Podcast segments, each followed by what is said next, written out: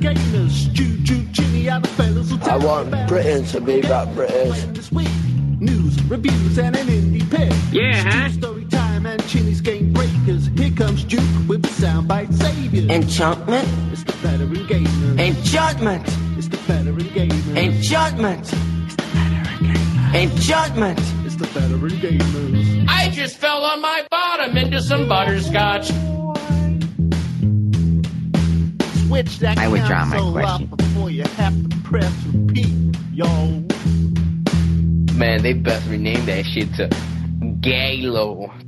Hello and welcome to show 118 of the Veteran Gamers podcast. Yeah, 118. Oh, let's do it. Yeah, let's let's just do this. Wait, we've been sitting around for half an hour. We don't Uh, like sitting around. I know. I think we need to have the intro to the show, or have a have a like stand-in intro, don't we? One where it doesn't include Chinny's name. That that would be I good. guess so. That would be good. Yeah, he's forgotten, hasn't he? Again, he's got a memory like a sieve. You know who the real bum is? The person who decided that we needed to record on a Sunday instead of a Monday. Oh wait, that's me. Yeah, that was you. But Chinny, he's, he, he likes regularity, doesn't he? You know what I mean? he's like he's like a bowel movement. You know what I mean? He uh, actually, real diva like the flaws it. actually that is true because he's just a shit for not turning up, isn't he? Oh, oh, I did. I did. Uh, but he's in Birmingham, so that's no good. He's nowhere. Ne- well, he's sort of near his house, but not near enough to record a show. Well, if he cared, he would call in on his cell phone. Can't you do that with Skype? I know, yeah, do you know we should have done that? No, he, I, he, sounded like he was somewhere noisy, but he said he's been working all day and he's really tired and he's not in, not even at home. And, grade uh, papers. I'm tired. You know, exactly, exactly. Going to Birmingham. Yeah, I, I just think you know it's just some lame excuses again off him, innit? You know what I mean? He, hey, Dutch is Yeah. want to be on the podcast? Why not?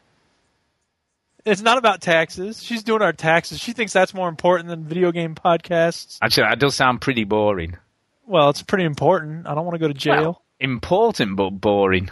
Well, So do you have to? So doing it. so do you not like? What do you mean for your wages or your earnings and all that sort of stuff? Income? Yeah. Right, did, did, did like the people you work for not do that for you? Well, see, you don't know what it's like in America.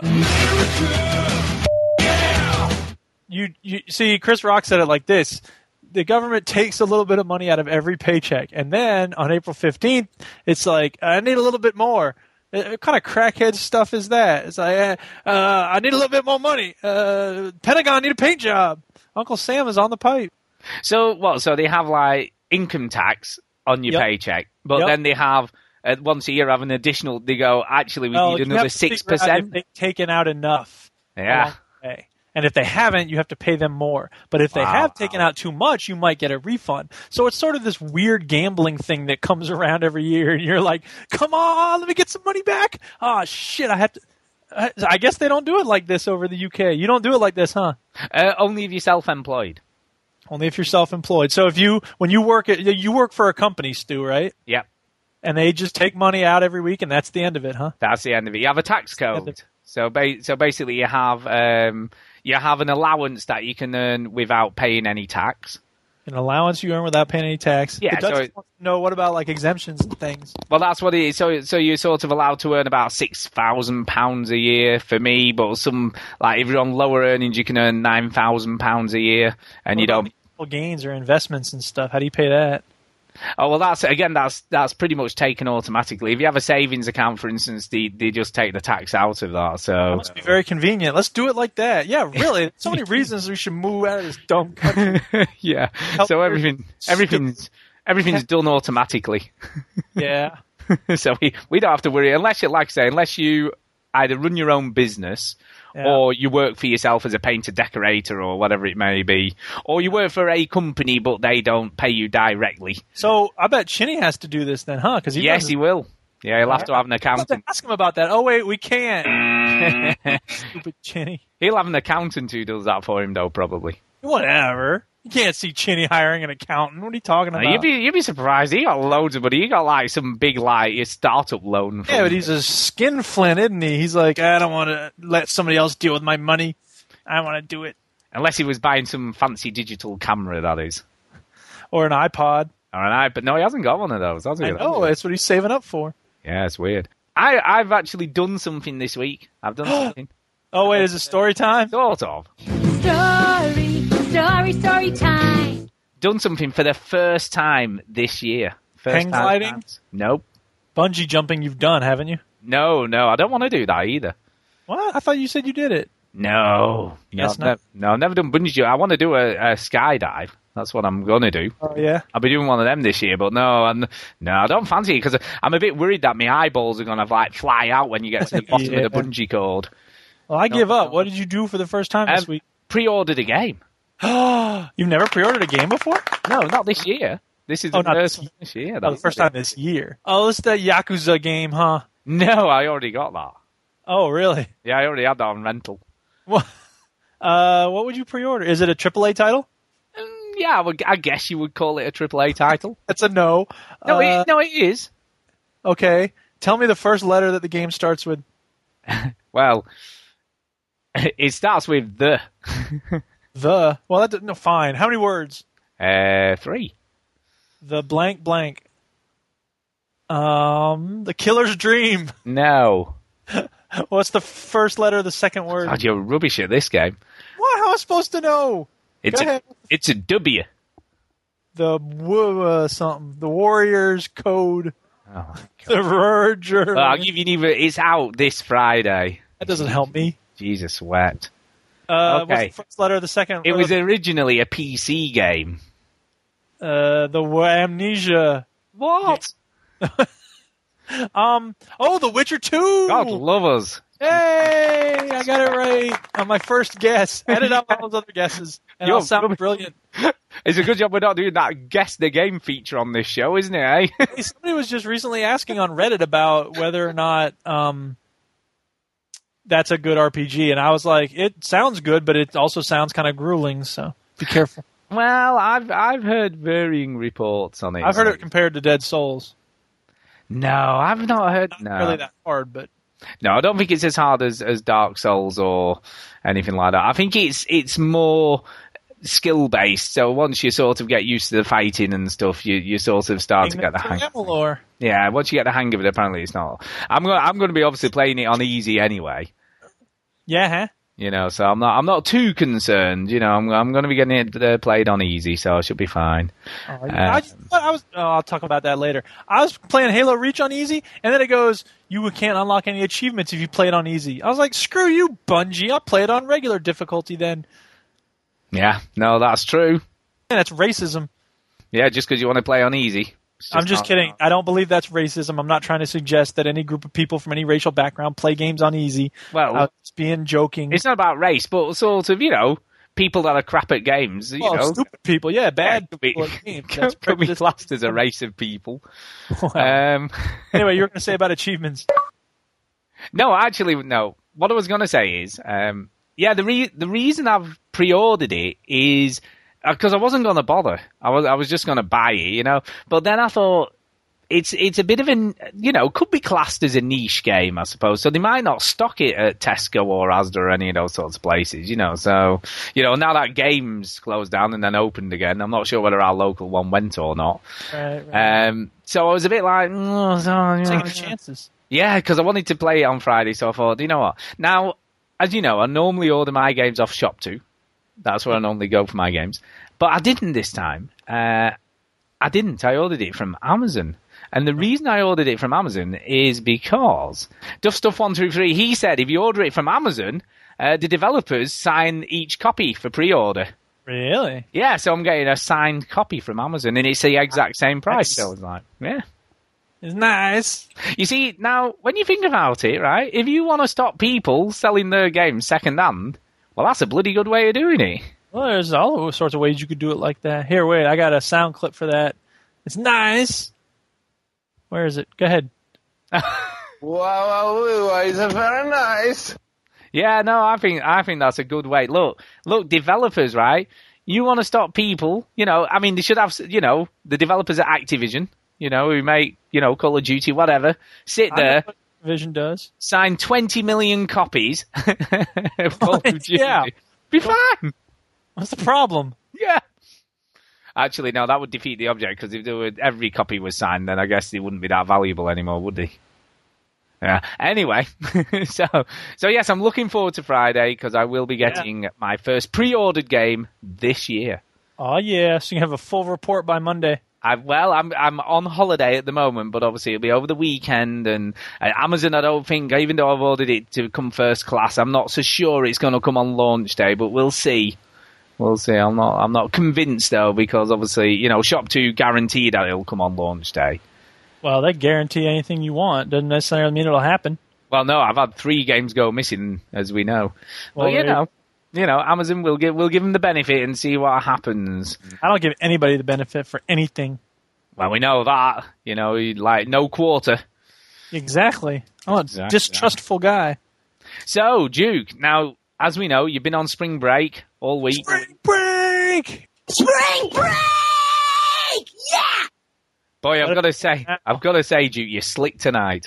Yeah, Very I know. slick. I'm on the ball right here. Completely on the money. Spring break is over. Now I'm in paper grading hell. Yeah, well, you see, this is what happens. So let's let's get to it because I'm sure you've got tons of games to talk about. And as Chinny isn't here, it's a good job you played double. Although, to be fair, it makes little difference because for the last two weeks, Chinny's played no games, so it doesn't really Yeah. make any odds. He's been here. He hasn't played nothing. yeah, I've been playing Fallout New Vegas. Oh, shut up! man. Play something else for God's sake.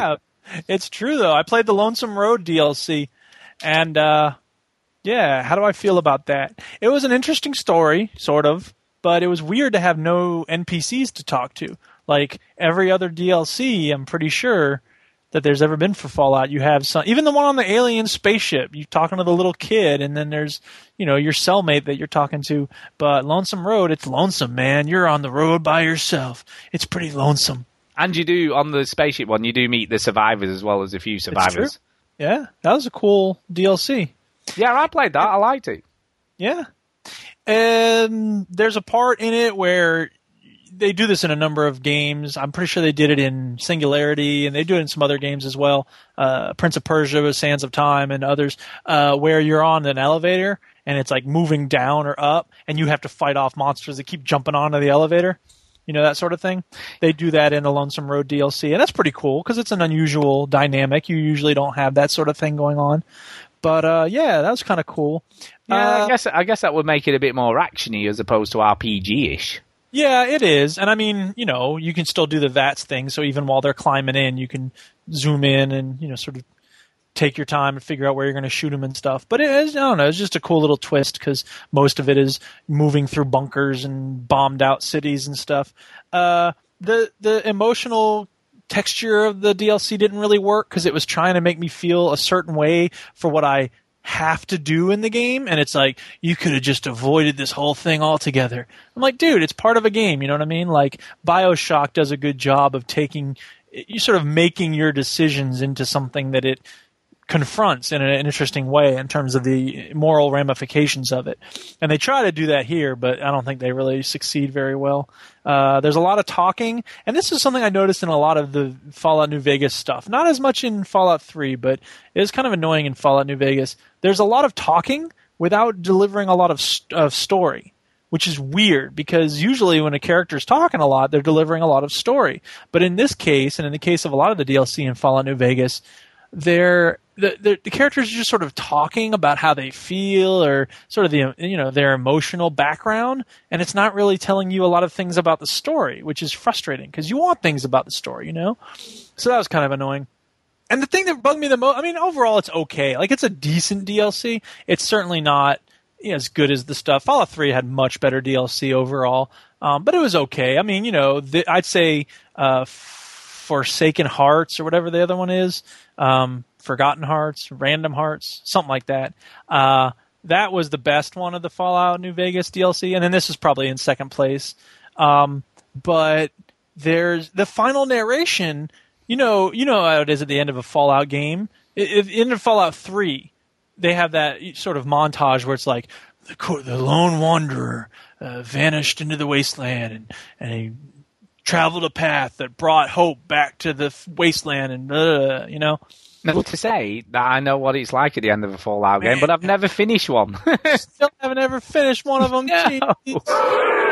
actually, I, no, I nearly finished Fallout Three, but Well, you you know, I was a fair way towards the end of the, the campaign, but never got it. I know, I should. should. Anyway, they okay. I'll tell you then. They give you this montage, and at the end of Fallout New Vegas, they have they have a much larger montage. Montage. They have a much larger montage where uh, you they sort of go through how each of the factions reacted to what you did and how your actions affected each of those groups of people. You know, and then at the end of each DLC, they give you a sort of review type description montage with the narrator talking over it. And this one is especially ridiculous because not only is he describing what you've done, but he just keeps going and going and going. So it'll sound like this.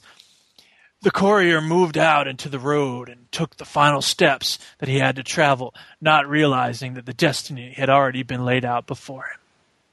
Wow, that does sound But this kind of road cool. was not one that he walked alone, for there were many others who had walked it before him, and yet he knew that it was his own path to take. And the message that he had to deliver was one that was, and it just kept going. Every time you thought it was going to be that, and they, he, he- the guy read it in a way that made it sound like, okay, this is the last line of the narration.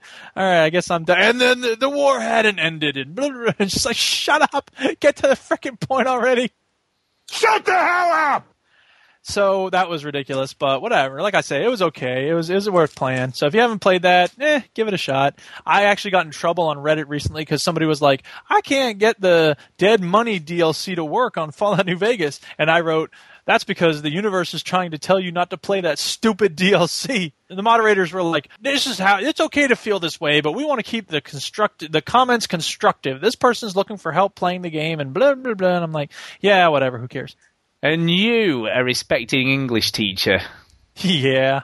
Well, you know, I re- part of being a respected English teacher is telling people how you really feel. Because I'm not going to take a student's story and be like, "This is wonderful," if it's merely okay.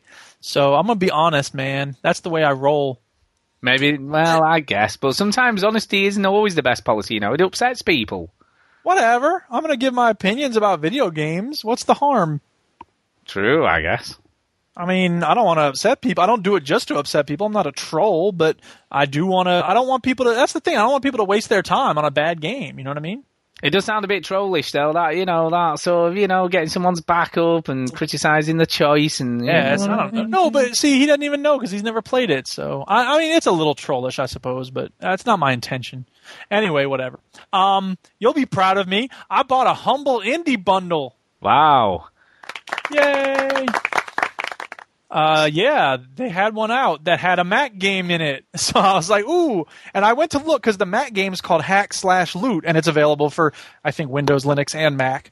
And, uh, so I looked at it and I was like, hey, I could play this on the Mac. And then I looked up to see how much it would be by itself and it was $10. And then I looked, the Humble Indie Bundle was like the average price was $5. So I was like, I could get this and two other games, which I could probably play on my little partition virtual machine that I have here, and I can. Well, two of them anyway. So there's four games. There's uh, So what you're saying is, because you're a cheapskate, you, you Yeah. went for the humble indie bundle oh, instead. absolutely, total cheapskate. yeah, fair enough. Yeah, whatever. There's four games. Uh, Defense Grid, which I played on the Xbox, and I'll, I'll give it a try. It might be different to play it on a PC. We'll see. Uh, the Mac, the game that works on the Mac is called Hack Slash Loot, and it's a roguelike game. Do you ever play any rogue games? It rings a bell, but See, I'm not okay, 100% Rogue sure. is like the oldest video game ever made for personal computers. It was originally designed for Unix systems way back in the day. I'll find out when the first game was, but these, I mean, it was it was really like your the the character, you know, your your person is just a little asterisk symbol, and it's ridiculous. Uh, so how do you do Rogue game? Yeah, here we go on Wikipedia. Dungeon crawling video game first developed by Michael Toy and Glenn Wichman in around 1980. It was a favorite on Unix systems in the early to mid 1980s. And you're just going through these mazes and fighting, you know, monsters and stuff. It's a total dungeon crawler. Anyway, Hack Slash Loot is a game just like that. So uh, it, it's if you've played one, you know how to play all of them. So it was really cool that I had, you know, I already knew how to play it as soon as I started it up, and it's pretty cool. It's not as uh, I don't know. I it, I haven't played it enough to really have a, a judgment on it, but it's well made, you know, and it's fun and cute and fast, and you know, good for the price. There's another game called Astro Tripper, which is a lot like you played Defender back in the day. I did. Yeah, it's a lot like that. Uh, shooting at stuff and moving back and forth. Now, the world seems very very small on the level that I played, and again I didn't play it for very long, but um, it was all right.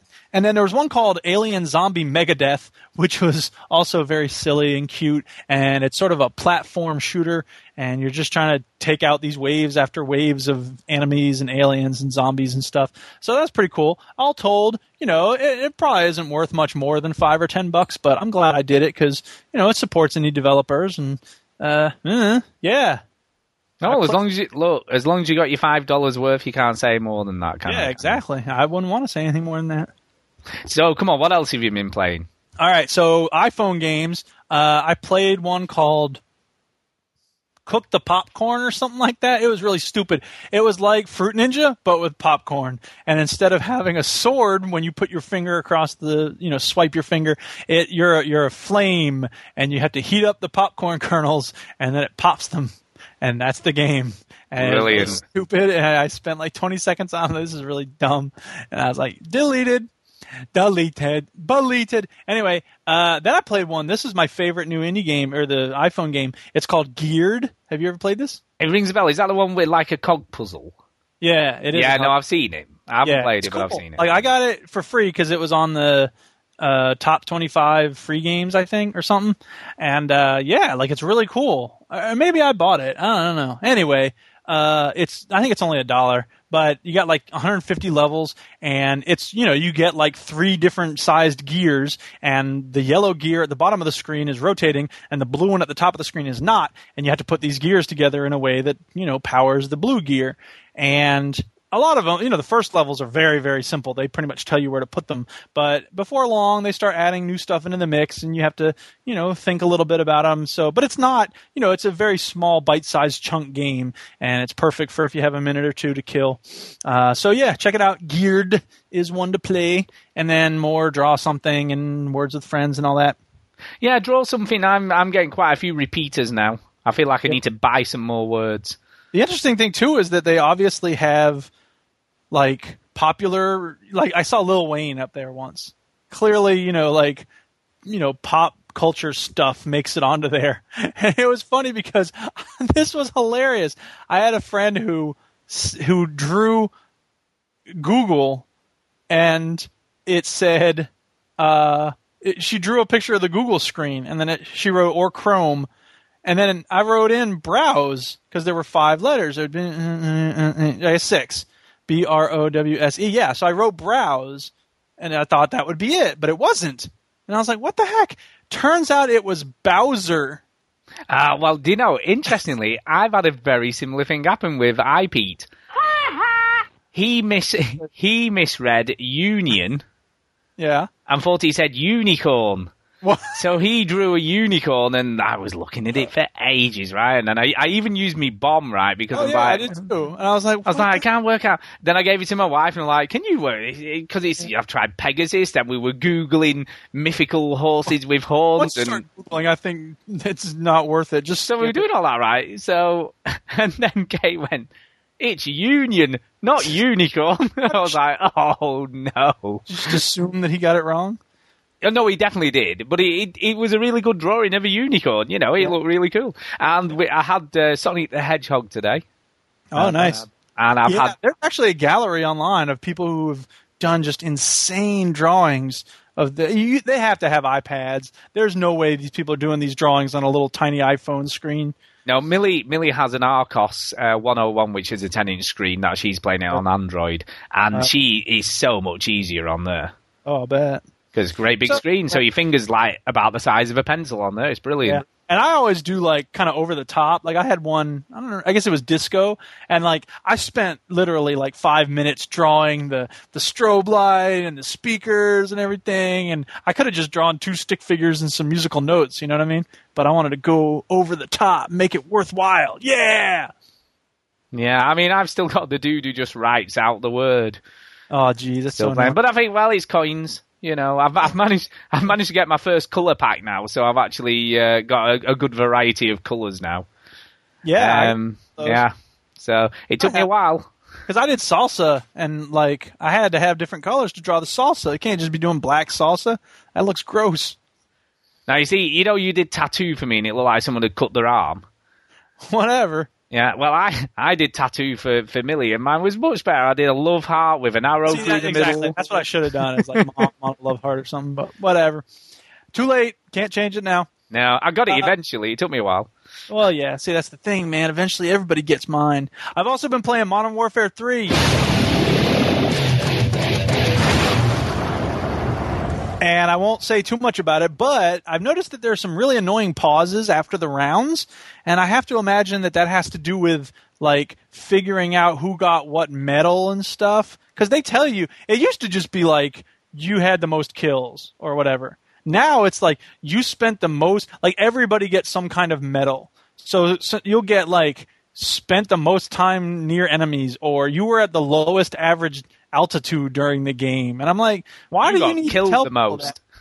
well, yeah, but that's easy to calculate. The other stuff, and I think that the delay after the game is probably that sort of thing. And I believe there's also like a theater, you know, you can like look at your matches and whatnot. And it probably is a delay associated with that too. If it's like storing the data from the game file, so you can go back and watch the footage of you playing that match or whatever.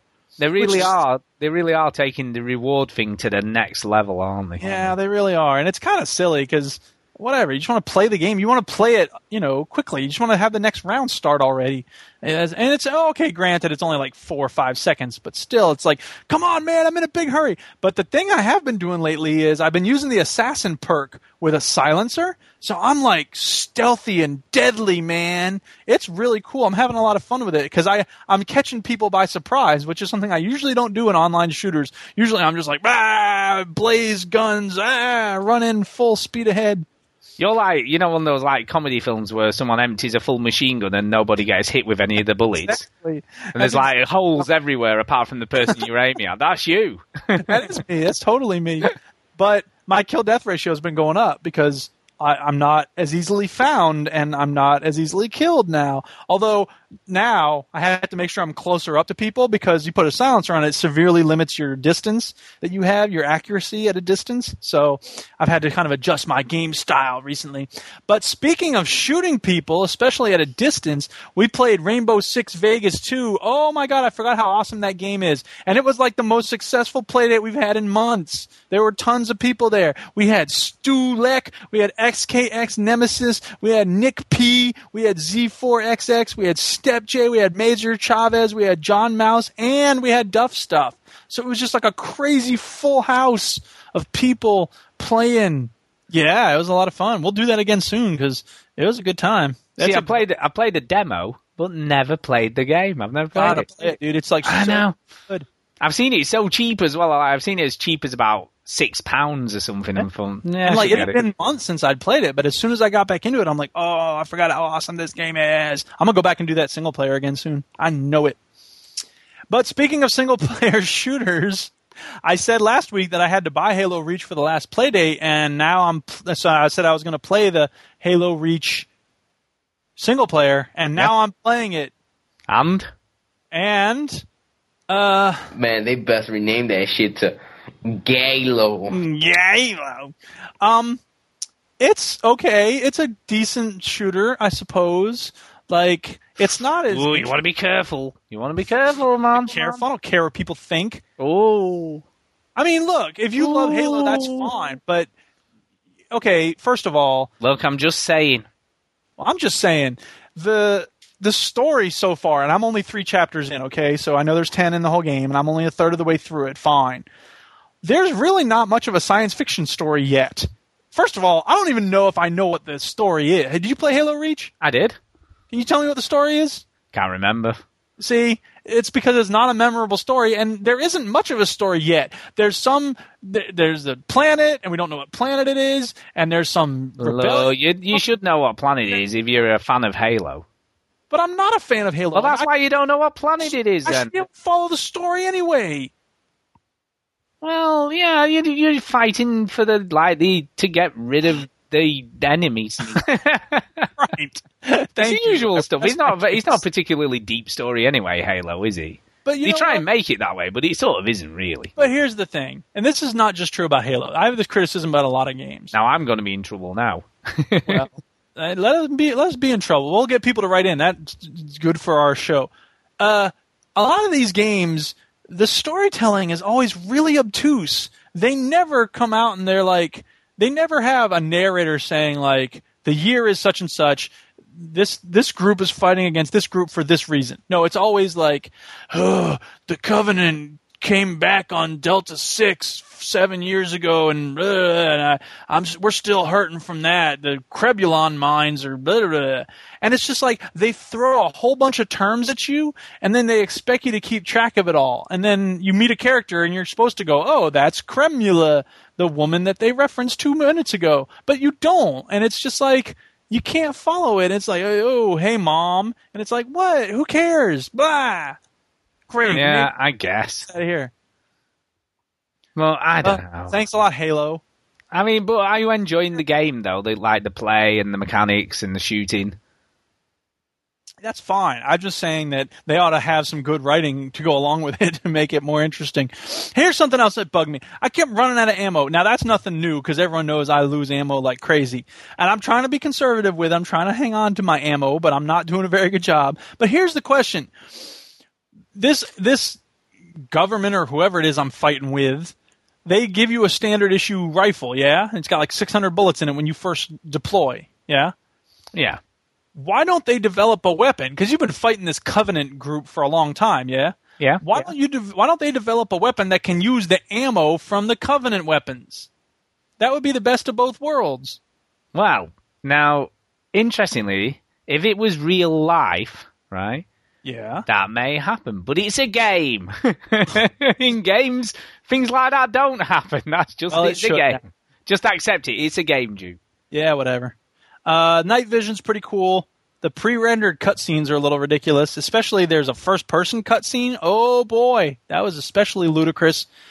Um, but whatever. I mean, I don't know. For all my complaints, I, I don't hate it. Like it's an okay game. So, eh. You don't really Well, like it though, do you? Either to be. I don't really like it. I mean, I'll finish it because I said I would, and I'm going to.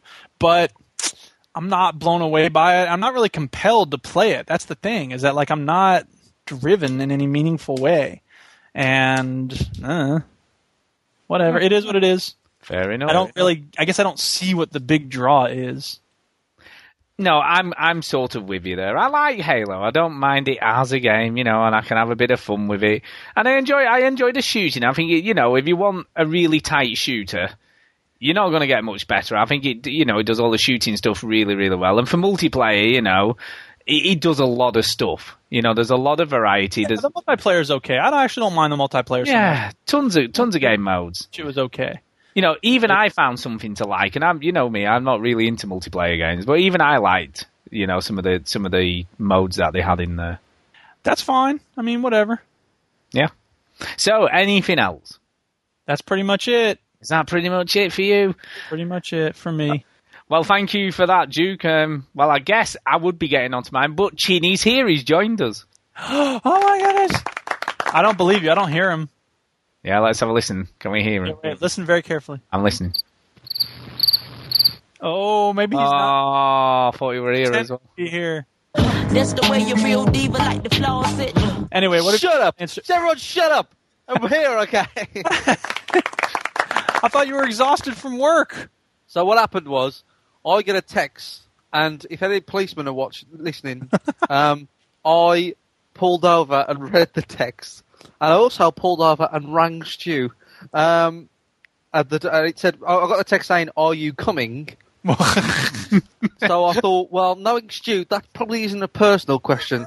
So he probably referred to the podcast. And then I thought, oh, maybe the podcast was tonight and not tomorrow. Whoops. Uh, and then I rang Stu, pulled over on the side of the road, of course, not whilst driving, because that's against the law, and said, Stu, am I supposed to be on the show now?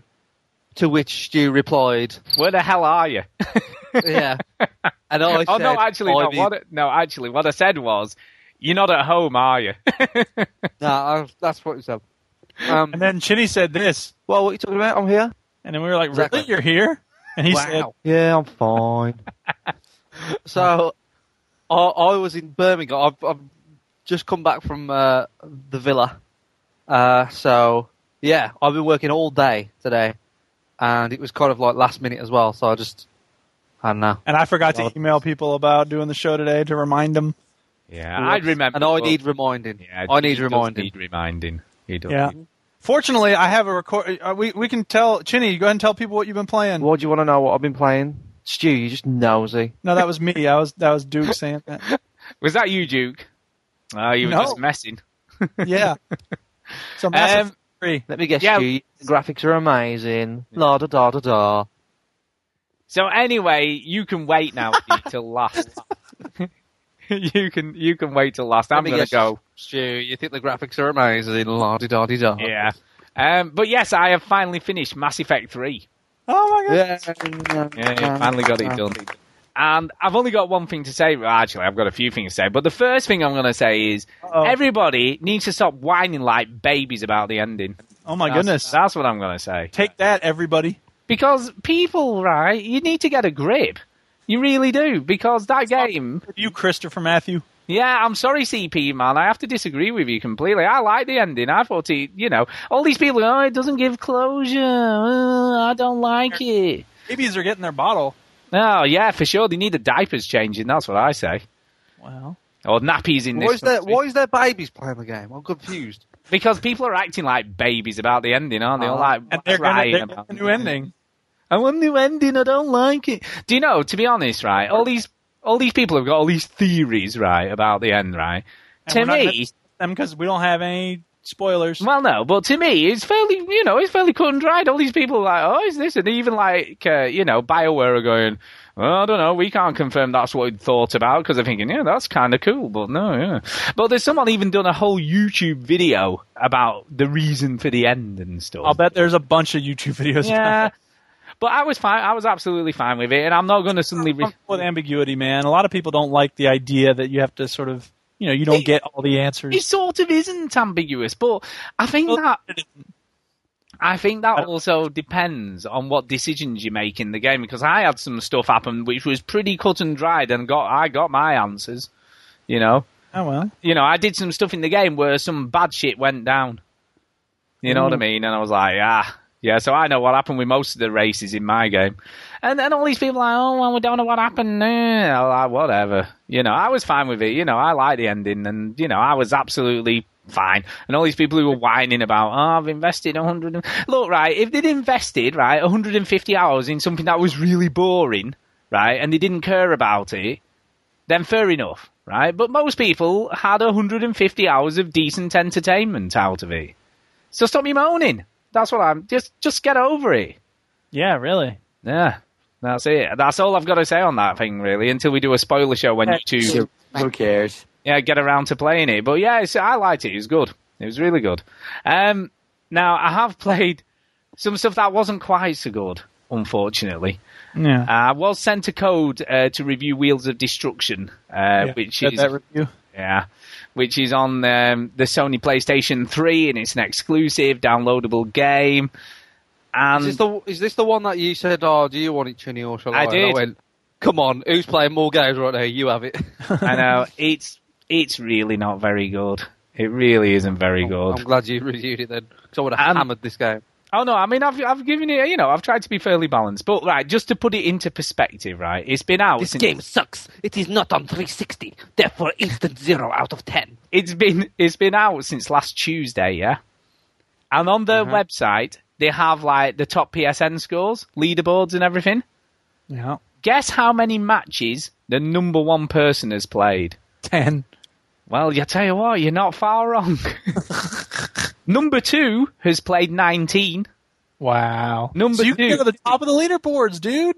I know. Do you know? I did think this. I could be top, but the person who is at the top is completely out of whack with everybody else. It was like he thought, "Do you know what? I need to make sure I keep this place." He's played seventy-seven matches, but it's still not a whole lot, is he? seventy-seven matches, and has played the game for fifteen hours. Right? Number two has only played the game for three hours, and there's the number seventeen has played the game for thirty-three minutes. Right? And get this, this is just brilliant. Number 24, so this is 24 worldwide, has played the game for 14 minutes. 14 You could be minutes. number one on a leaderboard for the first time in your life. I could. not- I, I reckon I could get in the top ten. So I, I think you're kind of you got to give him the benefit of the doubt though. Maybe those 14 minutes is the best 14 minutes he's ever played in his life. Yeah. Okay, let's let's get to it because right. First off, it actually looks okay. the The vehicle modelling is is sort of kind of cool. You know, it doesn't it doesn't look terrible. The environments are okay, but it's it's got a few issues even with that. Right? There's about I think it's about five or six maps on the game, and they're based on like parts of the world. So there's like uh, London, Paris, Seattle, Tokyo, and Rome. So there's five maps, five maps. But there's nothing that really, apart from London, right, where there's like Big Ben clock in the middle of the map. It would be really difficult to say where you were in any of them. You know, none of them really stand out that much, but and, you know, but they're fairly well made and they look okay. And then he's, it's trying to be like a, a class-based racing shooting game. So it's like, so there's like deathmatch, team deathmatch, and capture the flag. They're the three game modes. So it's multiplayer only, and you can either play online or you can play against bots. The classes are soldier, assassin, heavy, engineer, and scout. So they're the, they're the different classes that you can play as. But they're all the same. They're all apart from like you have a bit more health if you're a heavy and it goes a bit slower. You know, if you're soldier, you have sort of middle of the range health and sort of don't go too fast or too slow, and and that those are the only differences. And the the weaponry is slightly different, but most of the good weapons you pick up on the maps anyway. There's no like progression, so it's not like you can be a soldier and then you know equip it with different stuff or different armor or anything like that. So there's no customization at all of any of the any of the vehicles in the game. But the biggest faux pas they made was the control scheme. It is seriously probably the worst control scheme I've ever played in a in a like a driving game. Um, because it, it uses the warthog controls from Halo. So Oh yeah. so where you point the camera is where the car goes. So you don't actually steer the car in the map and control the the camera independently, you know, or the aiming reticule or whatever. You know, it's it's sort of yeah, it's just it just isn't. And it, and it like it's like when you turn around, it takes an age, right? So they had to build in a quick sort of turn mechanism where you have to jump and press X at the same time to turn around 180 mm. it just doesn't it just doesn't work very well and and when you're playing like you know a, f- supposedly fast paced racing shooter game you need quick responsive controls you know to aim at the enemies and then to top it all off it has auto lock on so you don't manually aim at anything it just locks on and they probably presumably put that in because they realized with that driving scheme there was no way you could actually aim effectively at anything it's it's a, it's a missed opportunity in my opinion, and I, think it really, if they'd have just changed the way that it controls, it would have been fine. You know, and even even like the way that that it works, right? So the R one and R two buttons is accelerate and fire, and then L two is brake. Okay, which which sort of would be fine, but if you can imagine, right, if you were playing a 360 game and the trigger and the bumper where you fire and you accelerate, your fingers are really like, it just feels really unnatural to hold the controller that way. You know, the firing should have been on the face button somewhere. Yeah, yeah. It That's just, true. I agree it- with that because I had, there was a game I was playing not long ago that was kind of like that, and I was like, what, what? Yeah, it just, it just, I'm just, uh, unfortunately, I couldn't really recommend it to anyone, really. You know, and, and it's unfortunate because I wanted to, you know, I wanted to. I thought it was kind of cool. You know, it looked good, but it it just didn't play well. And, and unfortunately, you know, when you when you're doing that, then it's got to work. You know, you cannot do it in halves. Uh, so unfortunately, it's a bit of a miss. I'm afraid. Uh, moving on, He's I did start to play Yakuza Dead Souls today, oh, and I played probably about four or five hours of it, and and sadly, I'm I'm not impressed at all. What this the first game I haven't liked from Japan! Well, there's not. There's other games like Final Fantasy 13. I hated, Not true. You've liked every game that has come out of Japan. but Japan! I really, Japan. really, really, really like Yakuza 4, and I thought that was excellent. You know, and Yakuza 3 I quite like. You know, I like those games. Yakuza Four is like the four different um kind of stories, right? Is Yes, and this correct? this is the exact same setup. So again, so what has this done wrong than the other did right. what he's done wrong is shooting. Because obviously the other games were all about brawling and kicking people, and it was in a very controlled way. Because obviously it was a little bit like a JRPG. You got random encounters, so you'd be, you know, there'd be some dude walking on, looking a bit hard, and as soon as you got close enough to him, he would start a fight with you or whatever, and you beat him up. And that was cool, yeah. And it was cool, and you pick up bikes and hit him with that, or pick up bins and hit him with that, and all. And had a lock on, so you could lock on the enemies, and obviously kick them and give them a good kick in, and it just worked. In this game, it's all guns and a little bit of, of, of sort of melee stuff. So it's mainly guns, and again, it's just re- you know I have no idea what the hell they were thinking right when they decided how to do the control scheme for this. So it's either L1 to aim normally, or L2 to do like a headshot lock on thing, but. And it, and it automatically aims. So if you, so it does this weird thing, right? So if you're facing a wall, yeah, and you just shoot randomly, it will hit someone to the left of you, even though you're not aiming anywhere near them, because it has this weird sort of thing where it sort of shoots at anything that's nearest to it. It's just it's very and and often you'll do the headlock on thing and it'll just aim at a random wall but turn you completely around. So then you have to turn all the way back around to face the enemies again. And quite often you end up in a predicament where there's enemies behind you instead of in front of you all of a sudden. And they, it's just I mean it's luckily it's fairly easy. So they've they've obviously thought about all this, but they've obviously made it easy and, and you don't lose too much damage because they've realised that you know quite often you'll end up in a position where you're getting attacked by stuff from the sides or behind where you shouldn't be really, and and it, it's like to get it. I mean, even the first part, right? I really like the first one. I don't. I don't actually mind long cutscenes in in Japanese games. I don't mind that too much. But, Freak. I know, but this one, right? So you start off. This is so funny, right? So th- the whole setup of the story is right. Hey, wait, right. let me make sure I'm sitting down for this. I know, right? So the whole setup of the story is you're you're doing your normal going around collecting your you know your debts and stuff, you know, getting getting all the money off the people. Do, yeah. Yeah, as as you would do, you know what I mean. That's what you got to do. So you're going round. The the smackdown. Yeah, exactly. So you're going round getting all your stuff, you know what I mean? And uh, anyway, as you're sort of doing this, it, this what's really weird, right? You're walking along the city, right, and just this random dude with a baseball cap just shuffles past, right, and then like the camera locks on, and your character goes, "Huh," you know, as though he's like seen something weird. But you know, it doesn't really do anything. And then he, he turns up at this yakuza like headquarters, and it's a zombie dude, right, who bites one of them for just no apparent reason, really random. And then obviously uh, a yakuza comes flying out the window from above, and then that's the beginning of the outbreak. You go back to your office. When you wake up in the morning, this is only like 24 hours later. Not even that, probably 12 hours later, I guess, right? In the game, 12 hours later. And the whole city's cordoned off, right? Which you think, well, that wouldn't be a big thing, you know. The army's already moved in and all that sort of stuff, and they could maybe block, you know, exits with trucks and stuff. No, gigantic metal gates like you've never seen. And it's like, where the hell did they get them from in 12 hours? Oh my gates! yeah, huge, massive monstrosities. You know, it's just like, where the hell did they all come from in 12 hours? So that's a These bit. gates bulletproof, bomb-proof, and resist And, battering rams. Then what happened to Johnny D? You forgot to lock them. Shall we start the bidding at fifty dollars?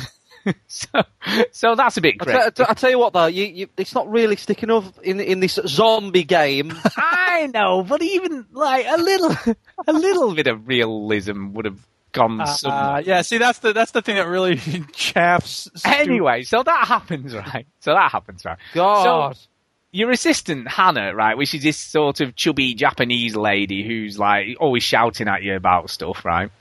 Well- oh, the the unpleasant woman in a video game is uh, overweight. What a shocking Yeah. development! Yeah. I could never imagine that they would do that. I know, but believe it. So Usually anyway, a skinny model preteen girl who's like annoying and So anyway, so anyway, so she's she's got the flu or something, right? She's got a fever and all this stuff, right? I guess she's So- vomiting all over everywhere. So the first mission you give her, right? So she's like laid up in the office. The first mission you're given is to go and get her some medicine from a doctor, right? To to make her feel better. So off you go, right? It took me three hours to get her medicine because I like, had to go through all this massive tutorial, right? But the worst bit of it was, so I, so I finally got to the outside, right? And you have to go through all this massive sewer and stuff to get there.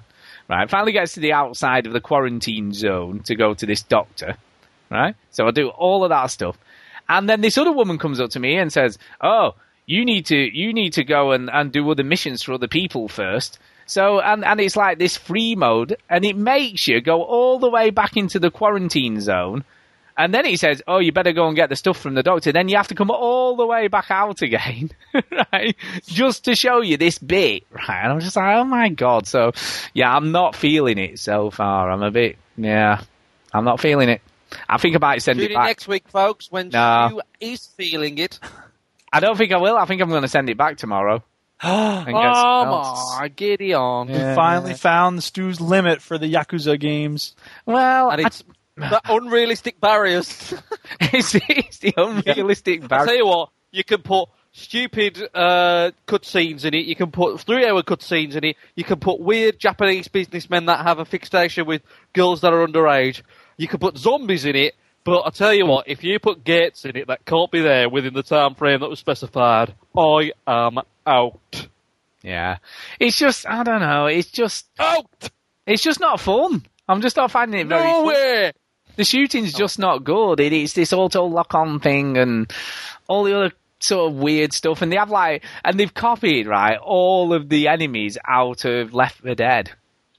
So there's like a tank thing, but it's called something else, and you have to shoot it in the head to kill it, but it's not that hard at all, really, right?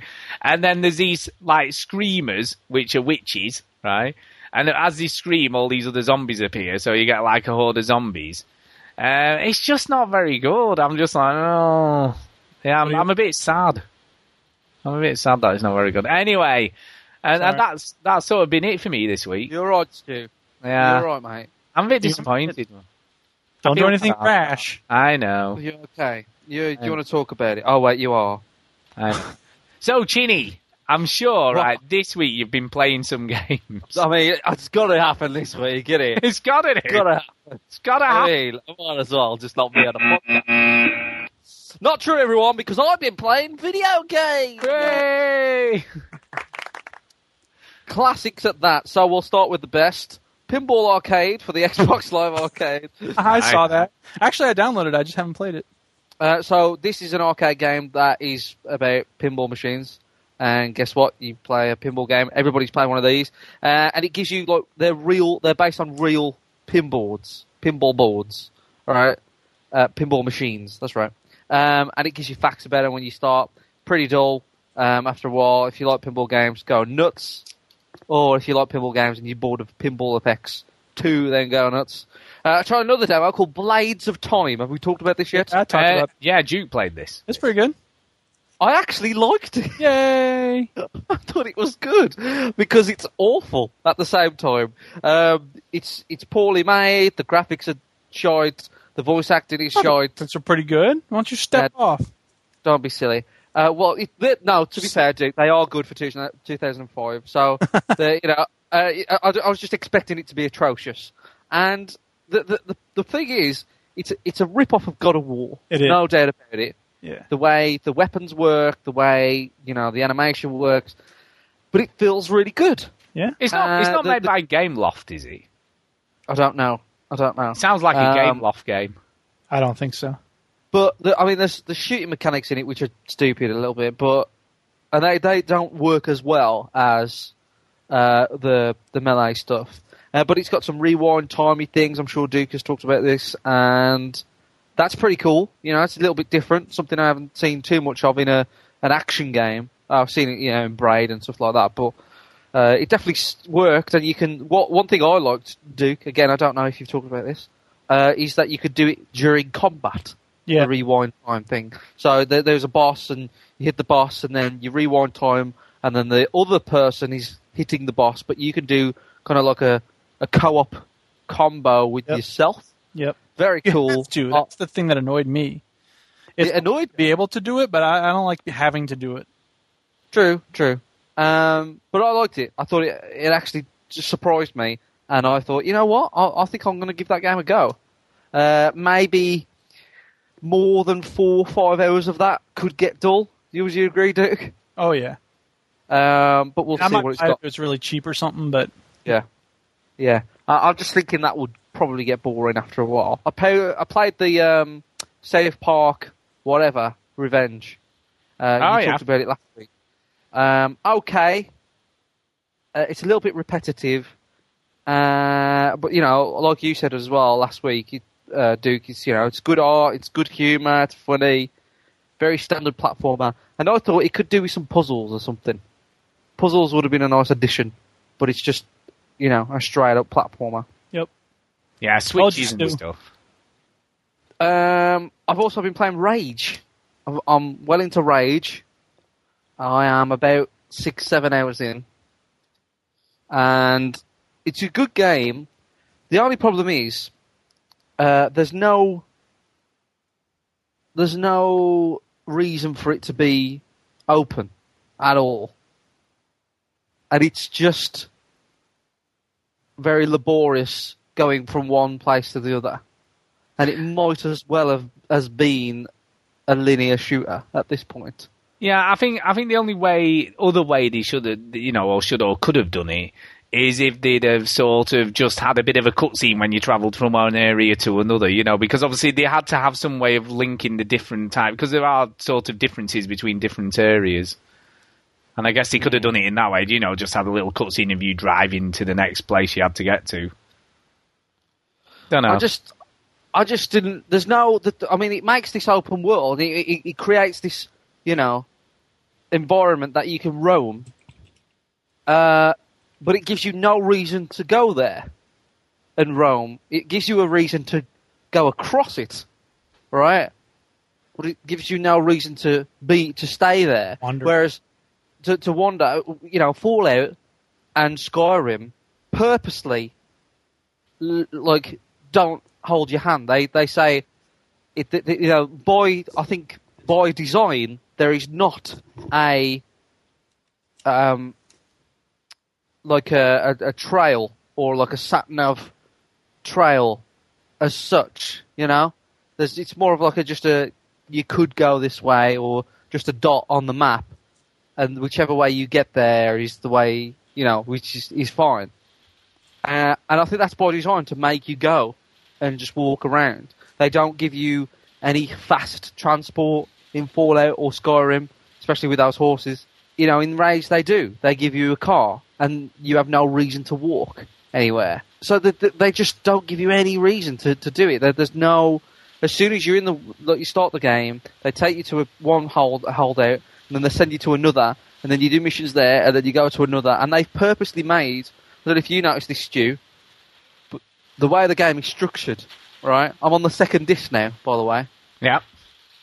Uh, and the way the game is structured, I mean, it, you can tell that they purposely made that, that kind of halfway point because they knew they wouldn't be able to fit it on one disc. To me, right? It- Yeah, definitely. It showed me that they designed the whole game because it couldn't fit on one disc. The second disc is a completely different area, environment, open world. It's like in Far Cry 2, even though that was on one disc. The, fir- the first half of the game was in the top northern area, and then the second half was in the southern area, and it was completely different open world. And all this open world that you'd invest did your time in, wandering around, getting to know the area, is taken away from you, and then you introduced to a new one, which is fine, but I don't think is fair. You know, with Grand Theft Auto, you know, there's three islands, but that doesn't mean. You yeah, know, but it's like you, just said though. There's there's no reason to explore anyway. So in a way, it didn't really matter because there's I nothing but to like- do in those open worlds, is there? I think I think they were bragging about the openness of it, and like they they give you an open world, therefore you know they they should use it a little bit more, and they haven't at all. They just gone. We got an open world, but we don't know how to make that. We don't know how to make fantastic levels, and they do. Those levels are great. When I'm in like a, a level or a dungeon or a cave or a sewer, and like I'm on a mission, they're fantastic. I mean, the AI, shooting's great brilliant, layout. isn't it? Shooting is brilliant. The weapons are great. You know, really good game. But between those moments, it's just a bore. An absolute But do you- bore. do you not There's think as stupid well- mini games in there, like you twanging the guitar and you're stabbing yourself with a fucking knife. Yeah, and it- true, it's true. And like, it, it, really stupid mini games in there, and it's just in the way. Well, do you not? It's Do you not look, think?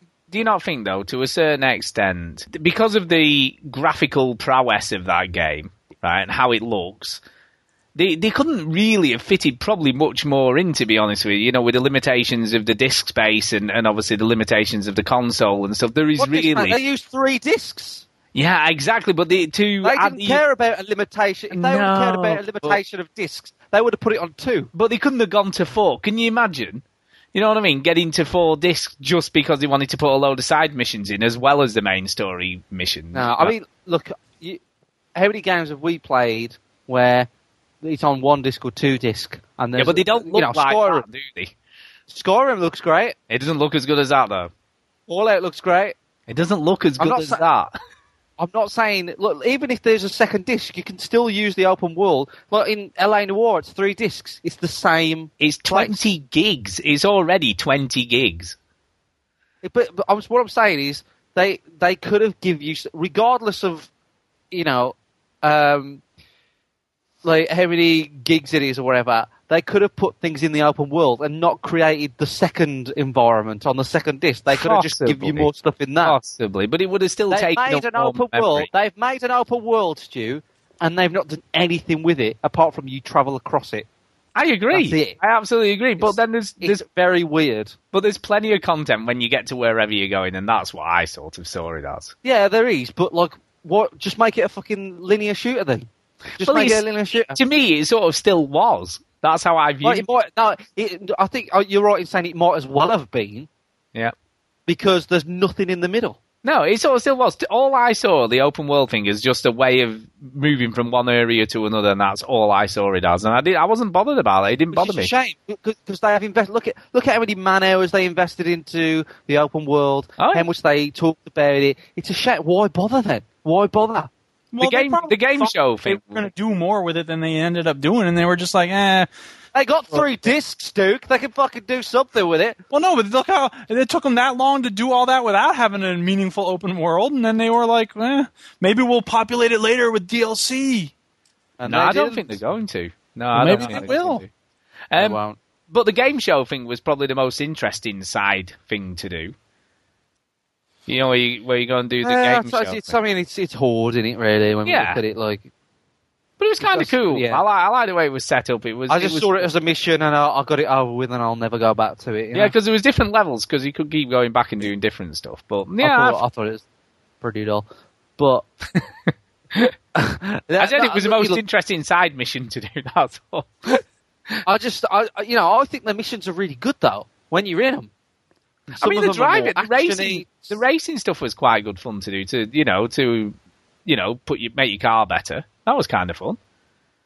I suppose. Like, I'll tell you what, the racing, know. shooting, action stuff in that game were better than Wheels of Destruction. and that's saying something. cares. oh, Wheels of Destruction. Yeah, yeah. Yeah, well, better than good. that. I just, I, I really do like the game, and you know, I'm, I'm, I'm more positive on it than negative, and I like it, but it doesn't stick with you. Aside from all the stupid open worldness that they didn't include, right? Like, it doesn't really stick with me. You know what I mean? Like, it doesn't. I don't go away and go. I really want to go back to that game. You see, I still think, right, this is this is my take on it, right?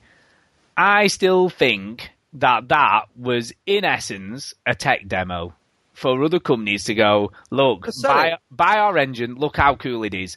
And to But I don't think they spend.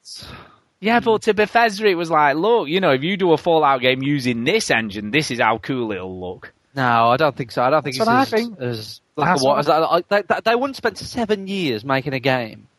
No, but a a lot of that time will have been developing the new engine as well. That's not just time made making the game.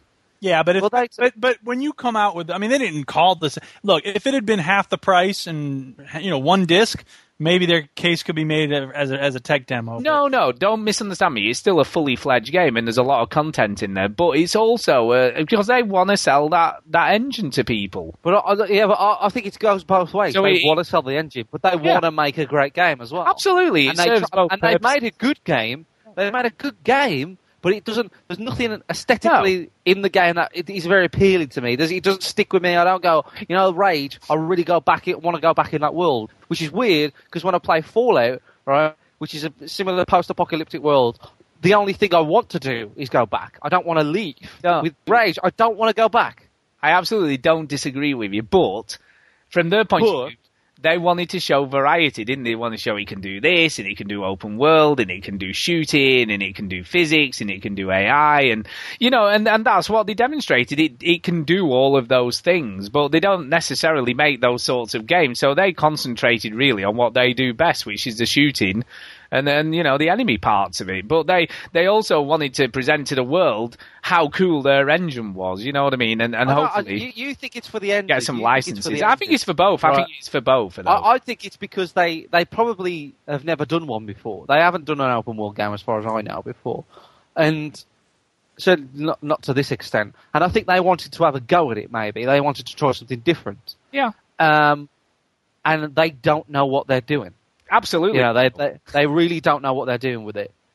They know how to make great levels, great first person well, shooting. apart mechanics. from boss fights, uh, oh yeah, I faced that, big beast. terrible boss fight.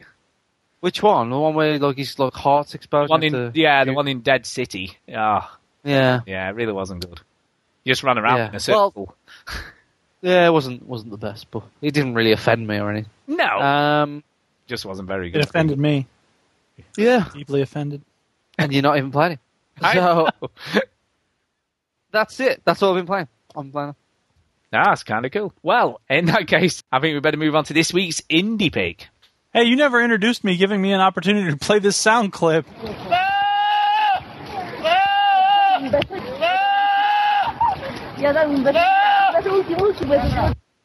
That's Yeah, the uh, the brilliant. screaming goat, It is the screaming goat. and also also um, they played the, uh, look.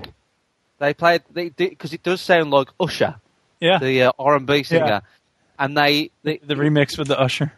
they they did a remix with Usher, and also they sh- played the remix video clip to Usher in front of him, Oh, yeah. and he says that's pretty messed up. It does sound like me. So, Awesome. yeah. Yeah. Oh, oh.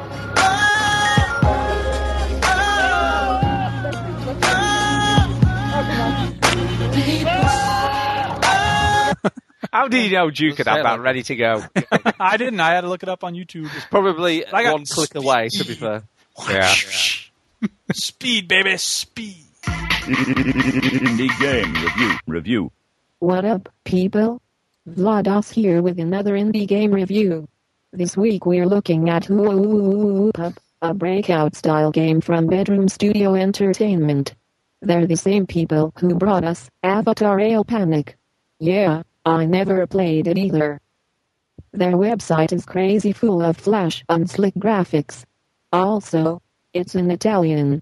So I can't tell you anything about the company, but I can tell you BSE offer inoltre servizi di supporto progettuality, mettendo a disposizione dei clienti una vasta competenza tecnica e gestione del progetto, esperienza acquisita nei più svariati connecci aziendali. According to Google Translate, here's what that means. BSE is a green turkey sunshine near many happy breakdance. Stephen King's novel It drives a kangaroo manicotti pizza pie Berlusconi. hey, what's the matter you? Blah blah video games development purple monkey dishwasher. Anyway, Whoop Up is just like Arkanoid. 80 Microsoft points. VlaDOS is finna go get a big plate of pasta. So long suckers. Who'd have known she was so funny? Yeah. That's brilliant. Um, actually, it, do you know, I think to say it's just like Arkanoid is a bit unfair, really. yeah, it is. It is a little bit unfair. It, it is Arkanoid based. Yeah. so, what did you think, Duke?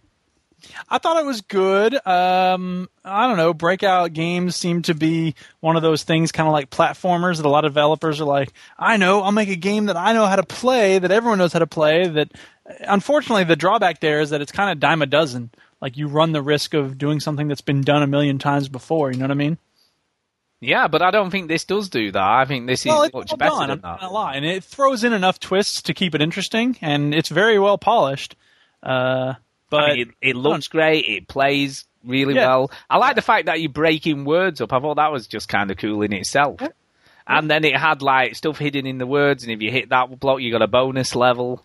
Yeah. I thought it worked brilliantly well. I liked all the different power ups you could pick up, and the magnet one, and you know the one with multi balls, and it reminded me a lot of Peggle somehow. Arkanoid also had those power ups. To be fair, Yeah, but but I felt that it, it was sort of more Peggle like than anything else, and it was sort of. No, what I'm saying when you when you cleared a level, you got that sort of Peggle feeling. It was just Yeah. I don't know, just the way it looked, get that. the That's, that's aesthetics a of fair it. enough comparison. Yeah. Oh. I don't remember Arkanoid having any power ups, so that's maybe just me. But Yeah, I'm probably thinking had more, power-ups, trust yeah, me. I'm probably thinking more of Breakout. You know, it's just so. you Yeah, know, you think you are thinking of. Breakout. I mean, this is a good game. It's definitely you know 80 points. You get a lot for your money. I, I just you know when I'm going to play a game, I don't think, ooh, I want to play Breakout or Ark. I mean, I have Arkanoid on MAME, so it's like whatever. yeah, no, fair enough. And uh, Chinny, Yeah, I think Arkanoid 2 is really good. Hang on, what? Sorry? oh, oh, no. Yeah. This is not going to do. Uh, this is something. Whoop, whoop, whoop, whoop, whoop. And, we're uh, guessing you didn't play it, did you? I did, yeah, no, I, just, I, I, I, okay, I admit, I played it maybe during uh, like, the podcast about five minutes ago, but I did play it. and, uh, I forget when you was talking about something. Um, oh! Right, so, I, I played it, and it, it is, it is Arkanoid, Stu.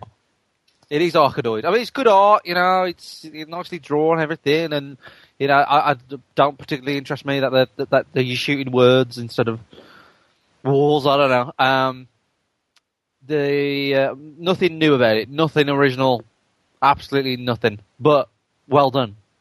Yeah, fair enough. But yeah, no, I, you know, I guess you're right. I mean, like I said, the only I, I think the Peggle thing as well is because like the fireball power up and it you know goes through the blocks like you're getting Peggle. You know, just some quite a few similarities for me to Peggle, really. Anyway, there you go. Uh, so we should move on, but at this point, right? Normally we just move straight into some new stuff, middle of the show, all that kind of stuff, but not this week. Not this week. Putting news last. What I thought we'd do, right, is we have got another iTunes review, so I thought we'd do that now Yo, rather yo, than later. Yo, yo, yo, yo, you want them I, I, iTunes reviews? You got to, you got to, you got to.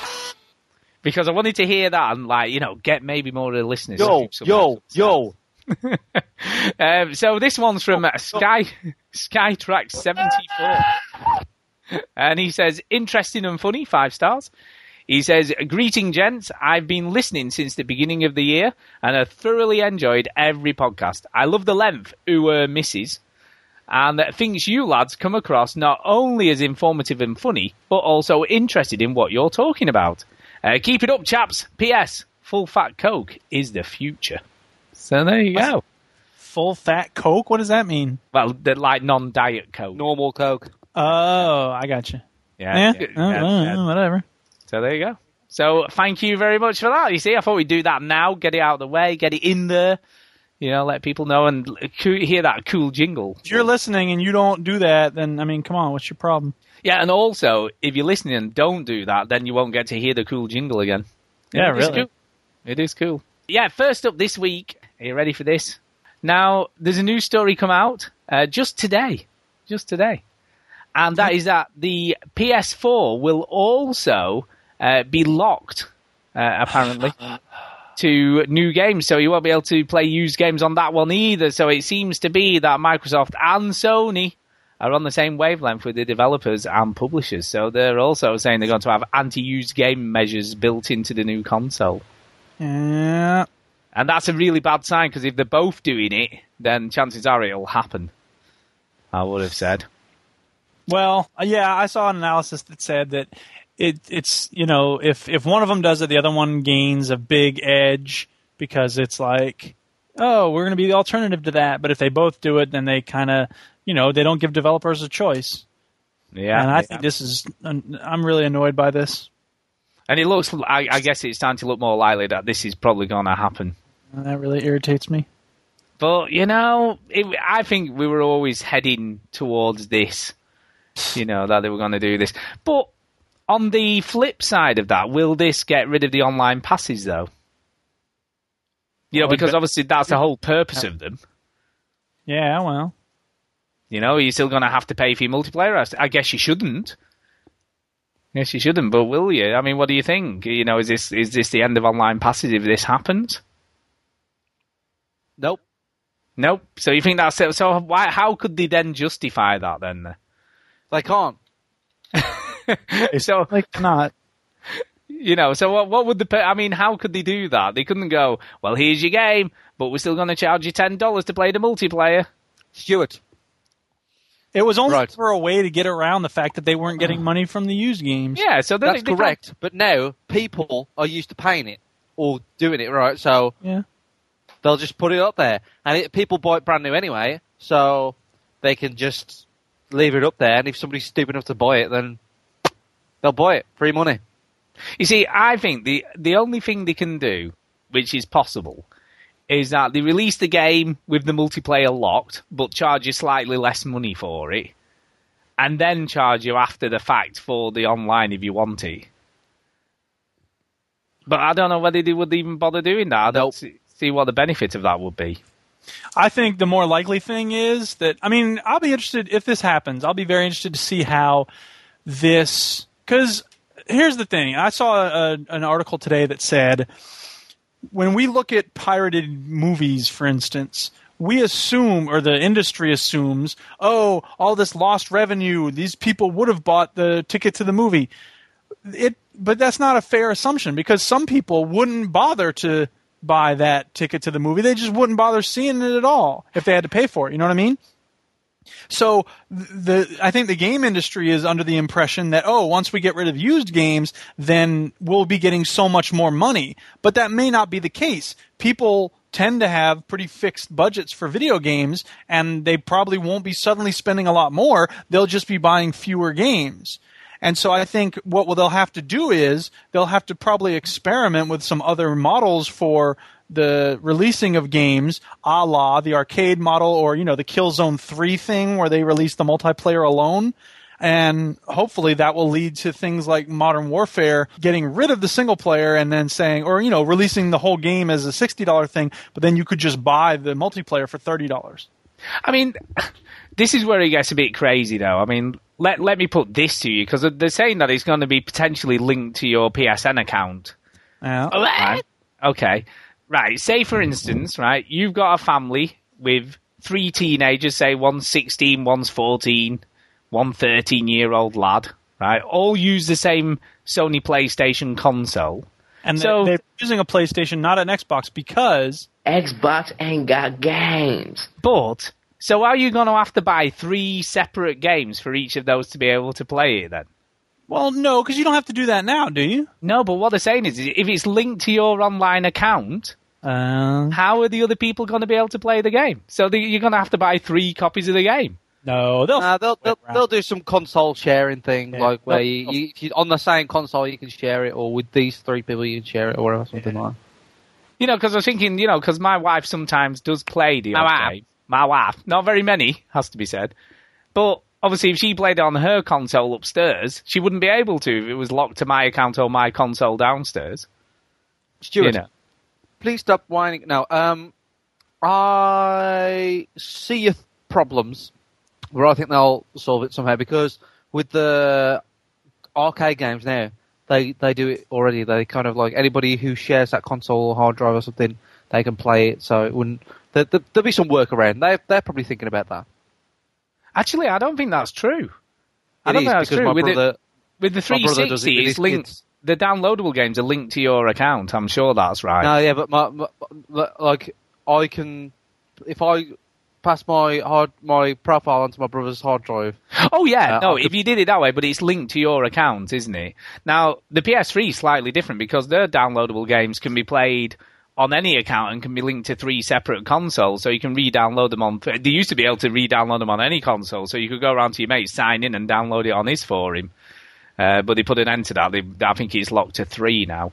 Uh, but you can play with any, you can play the full game on any account on that console. But I'm almost sure on the on the 360 already, it's linked to your gamer tag, isn't it? And it's just a demo version if you play it with any other gamer tag on that console. But I think I think they're aware of this issue and they'll they'll address it. And also, I mean, there's still gonna be, you know, a, you know, there should still be a rental market, shouldn't there? So how the hell are they gonna get around that? I still No, no, there won't be. Rent, rentals will be done. Yeah, if this happens, rent. See, and that's one of the reasons why I think this seems so unlikely is because rentals can't happen, and I mean, GameStop is not going to take this lying down. You know what I mean? Like this is going to mean a huge crushing blow to GameStop. But again, I, and Amazon does, you know, gives people money for used games. Yeah, but I, d- I don't think Amazon will be too bothered because that's only probably a very small part of their business. I don't think that would really. It is, but I don't think that it, it's not a game breaker for them. I don't think they're really that bothered. Yeah, but about LoveFilm and for love Well, film. Fla- yeah, LoveFilm it is. But then, game breaker. but then, you know, GameStop. I guess they'd have to assess how many new games are sold by GameStop.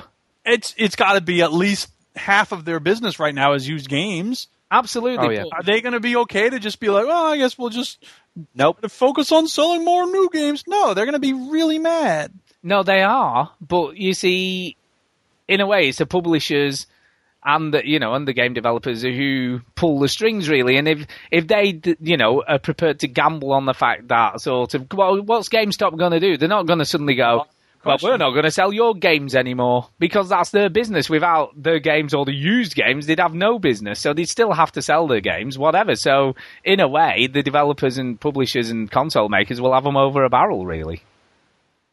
Because what are they going to do? Um, the attitude will be um, publishers are going to do this, console makers are going to do this. They're going to cut off the used game mar- the the used game uh, market, and the the way that LoveFilm are going to save themselves and stuff like that, uh, they won't. They're fucked. Yeah, I they mean, are done. I think you're probably right, but I, I don't know. I think there may be some. They may try and figure out some way around. If this happens, if if they lock out used games, done. I think they'll lock out It's used on- games. online distribution. Online distribution. It's uh, if you want to buy a brand new game, mainly you would buy it online or Tesco because they make a loss, or you, you buy it, you download it digitally. Now, granted, Yeah, this is from Cheat Code Central, cheatcc.com, um, but they say GameStop CEO spoke up about that rumor last week, saying he'd already spoken with Microsoft on the matter, and the company is not at all likely to block used games. Well, we'll see. We'll see what Mhm. happens. We'll see. There's been a lot of rumours, See, and said last week. I use the old adage: "There's no uh, smoke without fire," really. You know, and I, I think that there's been been a lot of these sorts of rumours, so I think there'll be some truth in it. Are you prepared to put money on this? I don't know what I'm prepared to put money on. And Anyway, I never. play the Duke Nukem thing off. I, yeah, I'm not going to bet money with you. You don't pay any. min- You don't pay me when I win. Although, no, to be fair, no, he did pay because he sent me Catherine for th- uh, for free. You didn't That's charge true. me the I postage, so you did. You did pay up I just didn't inadvertently, Because I know you're not a sucker, Stu. indirectly, indirectly. I don't know. I was in the bet. I thought you was just oh you owe me money then. Sweet. Sweet. Yeah. You'll never get Well, it. I owe you money, and then you owe someone money for recommending that dumb game. So No. I don't know on shit. I don't know anybody. She. So, so that's that really, and I guess, like you say, we'll have to wait and see. But I, I think there may be some truth in it, but we'll see to what extent when they finally arrive, which probably isn't going to be for about another two years anyway, is it? You know, eighteen months to two years, I would have said from now. So we'll see. We'll see. We'll see. Okay, 3DS. Talking of consoles and handhelds and things of that nature.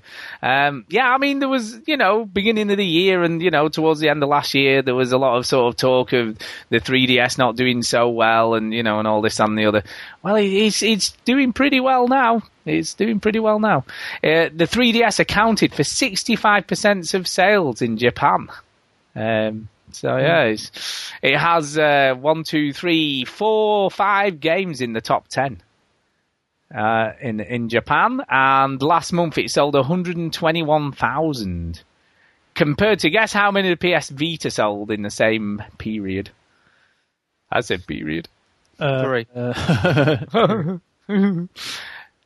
How many do you think the PS Vita sold? So Three. 100, 121,000 for the 3DS. Vita, uh, Fifty thousand. 12,000. Wow. Wow, it's not doing great, but you know, I mean, the, the 3DS didn't do great at the beginning either, so there's still there's still time. There's still time. So we'll have to wait and see. So uh, yeah, that Vita, but I, I don't know whether there's room for two handheld consoles really. And I think 3DS is still different enough that people want to play it, whereas the Vita's trying to ape a home console on the move, and I don't I don't necessarily think people want that. Do you? I don't know. you know, I- it's what I think I think that the single purpose uh, burn, burn, handheld is on its way out. yeah, no, I agree. And, and well, you say sing, you say gimmick, gimmick or no? You say single purpose, but the PS Vita is meant to be everything, isn't it? It plays movies, it does music, it does games, it does Twitter and Facebook, Uh, and does it have a phone on it? no, Okay, that's that's what I mean by single purpose. yeah, and I think that's it. I think that's probably part of the problem because the, the Vita's probably nearer to an iPod or you know an iPhone or whatever than than the 3DS. It's still distinctly different from that, and I think that's probably why it's still doing okay. And it's still it's more child friendly, isn't it? So if you're gonna get a handheld for your kid, you you would get a 3DS before you'd buy a Vita, wouldn't you? I wouldn't get either of them for my kid. I'd get them an iPod. Yeah, or an iPod, but you know, you know, if you want them to, you know, kids still love the old 3DS and the three, uh, you know, and the DS. Here, kid, read this. Here's your virtual escape route. so, so I'm guessing that's fine. That's fine. That's fine. It's fine. Um, yeah, UK teachers. Now Wait, you're moving on. Hello, good evening, and welcome to the middle of the film.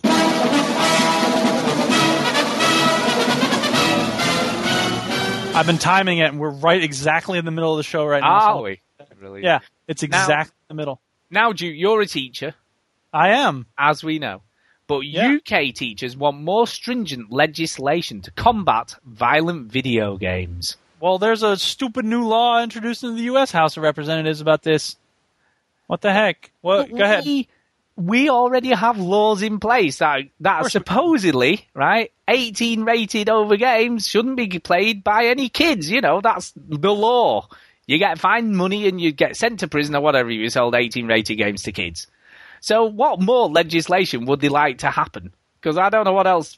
You know, what they need to do is get parents to actually vet what the kids are playing. And I keep feeling like I'm a stuck record. But it's like primary school teachers have called for stringent legislation to combat the negative effects some computer games are having on the very young. Speaking at the Association of Teachers and Lecturers annual conference, they claimed games were making pupils far more aggressive and addicted to fantasy worlds and separate them from reality. It was also suggested that doctors have linked children continually playing video games with increased cases of tendonitis, seizures, antisocial behaviour, and learning difficulties. But who should be sorting this out and controlling it? Here, actually, we have a, a audio recording of the press conference where the teachers announced this.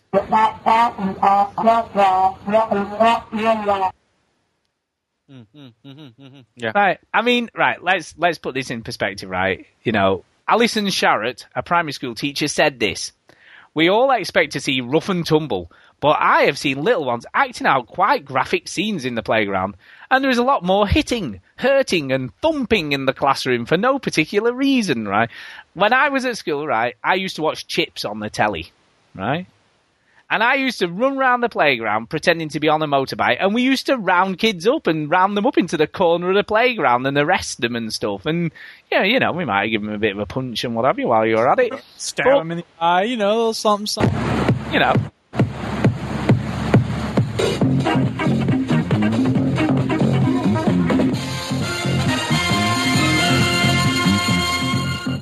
I can't. be- How do you do that so quickly?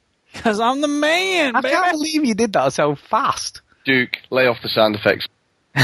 But yeah, I mean, we we used to do all sorts of. We used to play British Bulldogs for God's sake, where you had to run past people and try to get. Well, basically, like it starts off with one person in the middle and say twenty other kids trying to get past, and then when you get someone down on the floor, then you have to run the other way, and the two people, and so on and so on, till there's only like one person left trying to get past the whole wall of kids. And it, that gets pretty bloody rough, you know. We used to, in fact, it got banned at our school because too many people got hurt. But kids will also always do that sort of stuff. You know what I mean? Kids will. 100 Yeah. disagree. because it, it's irrelevant. It doesn't matter what That was the sound influences. I know, I know. It doesn't matter what influences we're getting, you know, as kids. But kids, that's how that's how school works. Kids punch each other. That's what they do.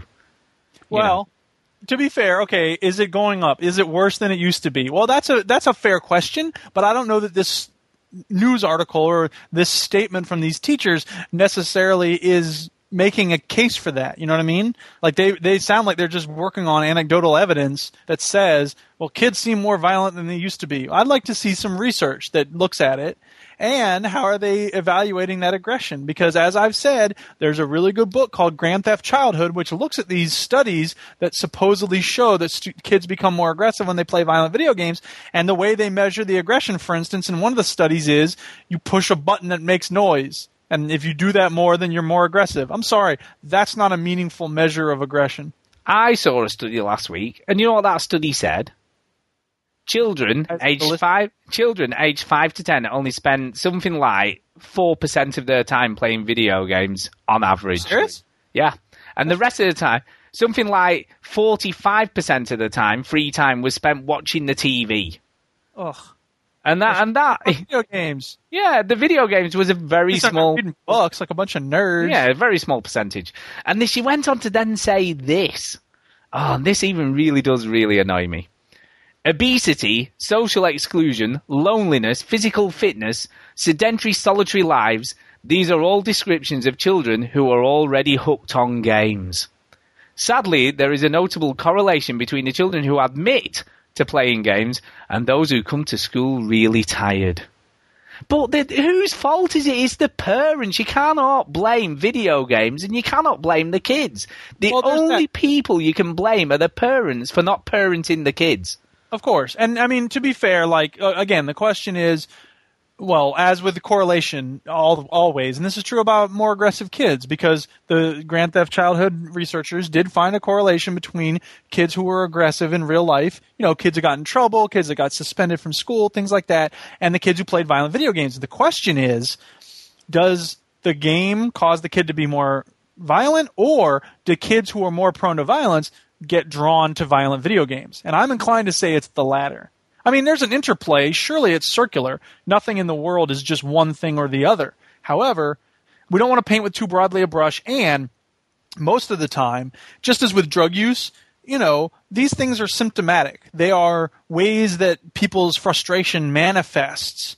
And usually, video games at least, are a way of people coping with that frustration. You know, whatever the deep thing is in the kid's life that makes them act up and lash out at the world, the games are another way of coping with that.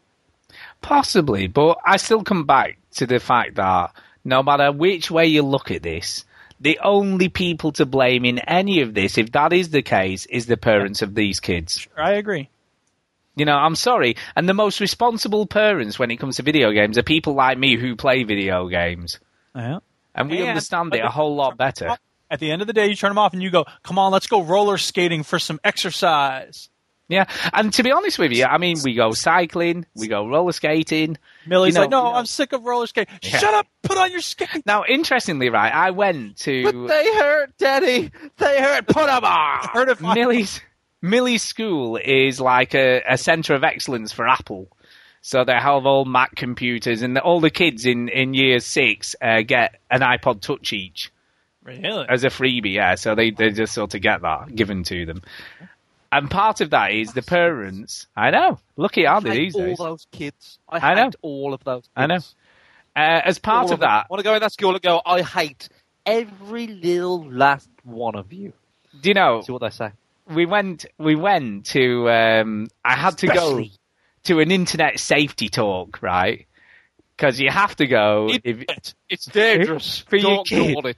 for your kid to get an iPod Touch. You have to go to this internet safety talk, right?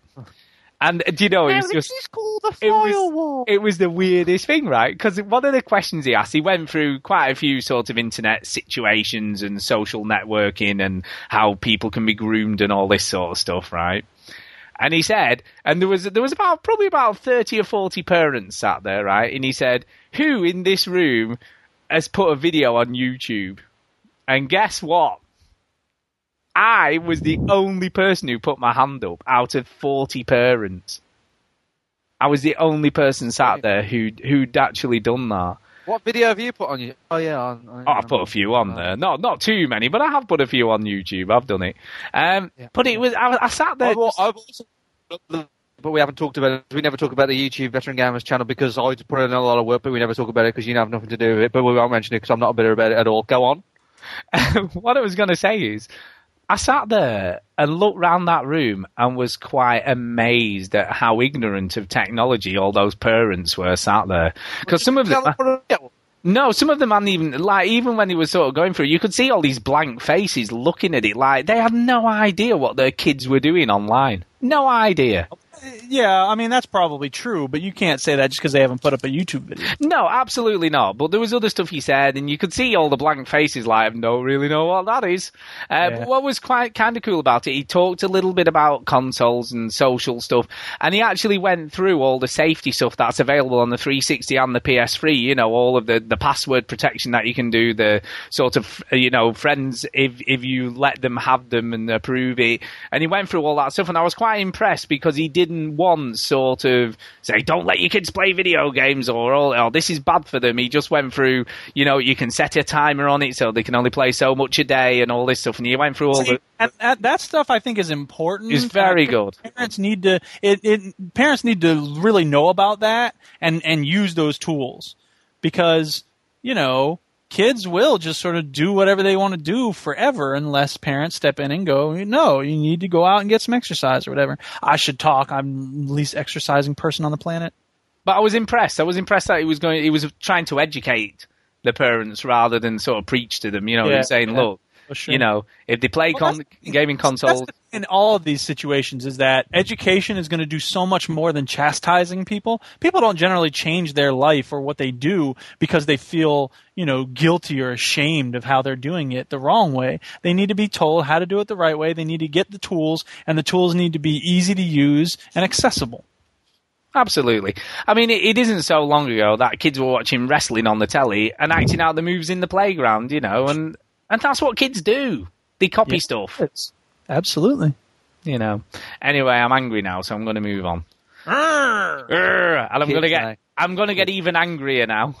You wouldn't Right, like Stu when he's angry. I know, and I'm going to get angry now. we're going to talk about the YouTube video. No, we won't. No, it's we'll fine. do that. Don't Nah, worry. I no, was- do you know- it's right. No, hey, hey, hey, hey, hey, hey. Funnily enough, had you not turned Hey. up, I was going to call. You know, I was going to give you a shout out at the end for your YouTube Ah, video. At the end. At the end. That It's when- time okay, for a at the- Colbert Report shout out. Hey! The, I'll tell you what. Look, right, just get it end off of your the show. chest. At the end. Chinny, like, oh, just, sorry, I tell you what.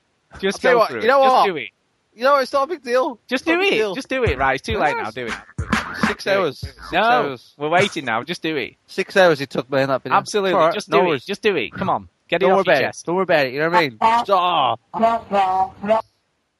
Get There's it a new video on Retro Gamers YouTube channel. I don't know if anybody's noticed. Are you going to give any details? Uh, it's about what it is? Max Payne three, surprisingly, um, and uh, it's not it's not my best work. It's not my best work, Oh, it's fine. but uh, it's okay. It's not bad. Um, if anybody's interested in the Max Payne three multiplayer, I'll ask you two guys. Have you watched it first of all? Yes, like- I have. That's very good. Right. Yep. Um, I wanted to start the show by discussing it, but Stu was like, no. Bullet time, well, yeah, baby. that that would have been that would have You been. didn't. different Well, you never mentioned it, you liar. So Yeah. I wasn't even here at the start of the show. No, right, we were too um, berating you. By the way, I apologise for the nasty things I said about you. I don't apologize. There you go. Said it. Um, straight back from work. Oh, Easter Sunday. Everybody I did- I did actually Easter call- Sunday. I've been working all day on Easter Sunday, right? And I get shit for not being here. So Funnily anyway, enough, that um, was that word was bandied about, and I also compared you to a bowel movement. so it- what the trailer, the, the new video is about the Max Payne 3 multiplayer. Now, if anybody's kind of thinking, oh, Max Payne 3, that'll be good, I generally think about the single player, as everybody else does, I think, with Max Payne. First time that Max Payne 3 is going to have a multiplayer, this multiplayer is going to have that clan support that'll be transferred into GTA 5. They don't talk about it in this trailer, but if you don't know anything about the multiplayer, check it out. Check out the, the main trailer as well, because I think people might be surprised. It does look a lot like Uncharted, to be fair, uh, which I noticed after I finished the video. But um, yeah, I mean, it's it's interesting Well, to look at. Uncharted excited with, for a mo- with bullet time though. yeah, yeah. And they come up they come up with a way to fix bullet time for multiplayer, which because bullet time in multiplayer is tricky because how do you do it? How do you slow down time one for one person and not for another? Very tricky to do. Um, but they they figured out a way, and we'll see if it works. Stranglehold tried it; it didn't work. But yeah, we'll see. We'll see. Now, I was going to move on to something else, but before I do that, seeing as you've mentioned that, uh, Max Payne's coming to the iPhone and the iPad. The original Max Payne. Oh, that's cool. That's cool. That is cool, isn't it? it? It's amazing to think that a game like Max Payne can run on an iPhone. You know what I mean? Because when that came out, it was a pretty big game. Yeah. It's a pretty big game. The fact it runs at all is amazing to me. You know that games like that can run on a little handheld device now. I remember back in the day when Max Payne came out, my computer wouldn't run it, and it would get past the opening cutscene and then just turn off, and I just got really annoyed at it. So anyway, but no, what I wanted to get to right, what's made me really angry this week, along with the teacher comments and stuff. yeah, um, yeah, Bioware have caved in. They've caved in. Now, they're not going to they're not going to change the ending of Mass Effect Three, but what they're going to do is release DLC uh, called the Extended Cut uh, to give more closure to the game. And I'm just like, so it'll be extended cutscenes at the end and sort of more stuff answered, See, whatever. it makes me think I need to play it now before this comes out because I don't want to see no extended nothing. I want to know what people are angry Don't about. download. Don't download the DLC. Is it a patch? Yeah, it's Is it- DL- no, it's DLC. It's The DLC. DLC. Don't download the DLC. Love the DLC. Yeah. But why? Right, it's like saying, right, going to Stephen King and going, "Do you know what? I read The Stand, but I wasn't too happy with the ending. Can you can you give me a bit more?" And you know what else? You know what? This is going. You know who's going to make this happy? You know who this is going to make happy? No one. No one's going to be happy about. No, because they'll find issues with whatever the DLC is. They'll just moan about they- that. Even if they like this, they're not gonna. They're gonna be. It should have been out in your first thing it came out. This is this is a dumb move because it's caving, but it's also not gonna make anybody happy. No, they should have just gone, look, whatever, get over it. Yeah. It's a game. get get a grip, move on to the next thing, because that's all people will do. By the time this comes out in the summer, everyone will have forgotten about it anyway and won't give a shit. You know what I mean? It's just like because who's going to put that game back in and go, oh, I just want to see what really happened at the end. What's all that about?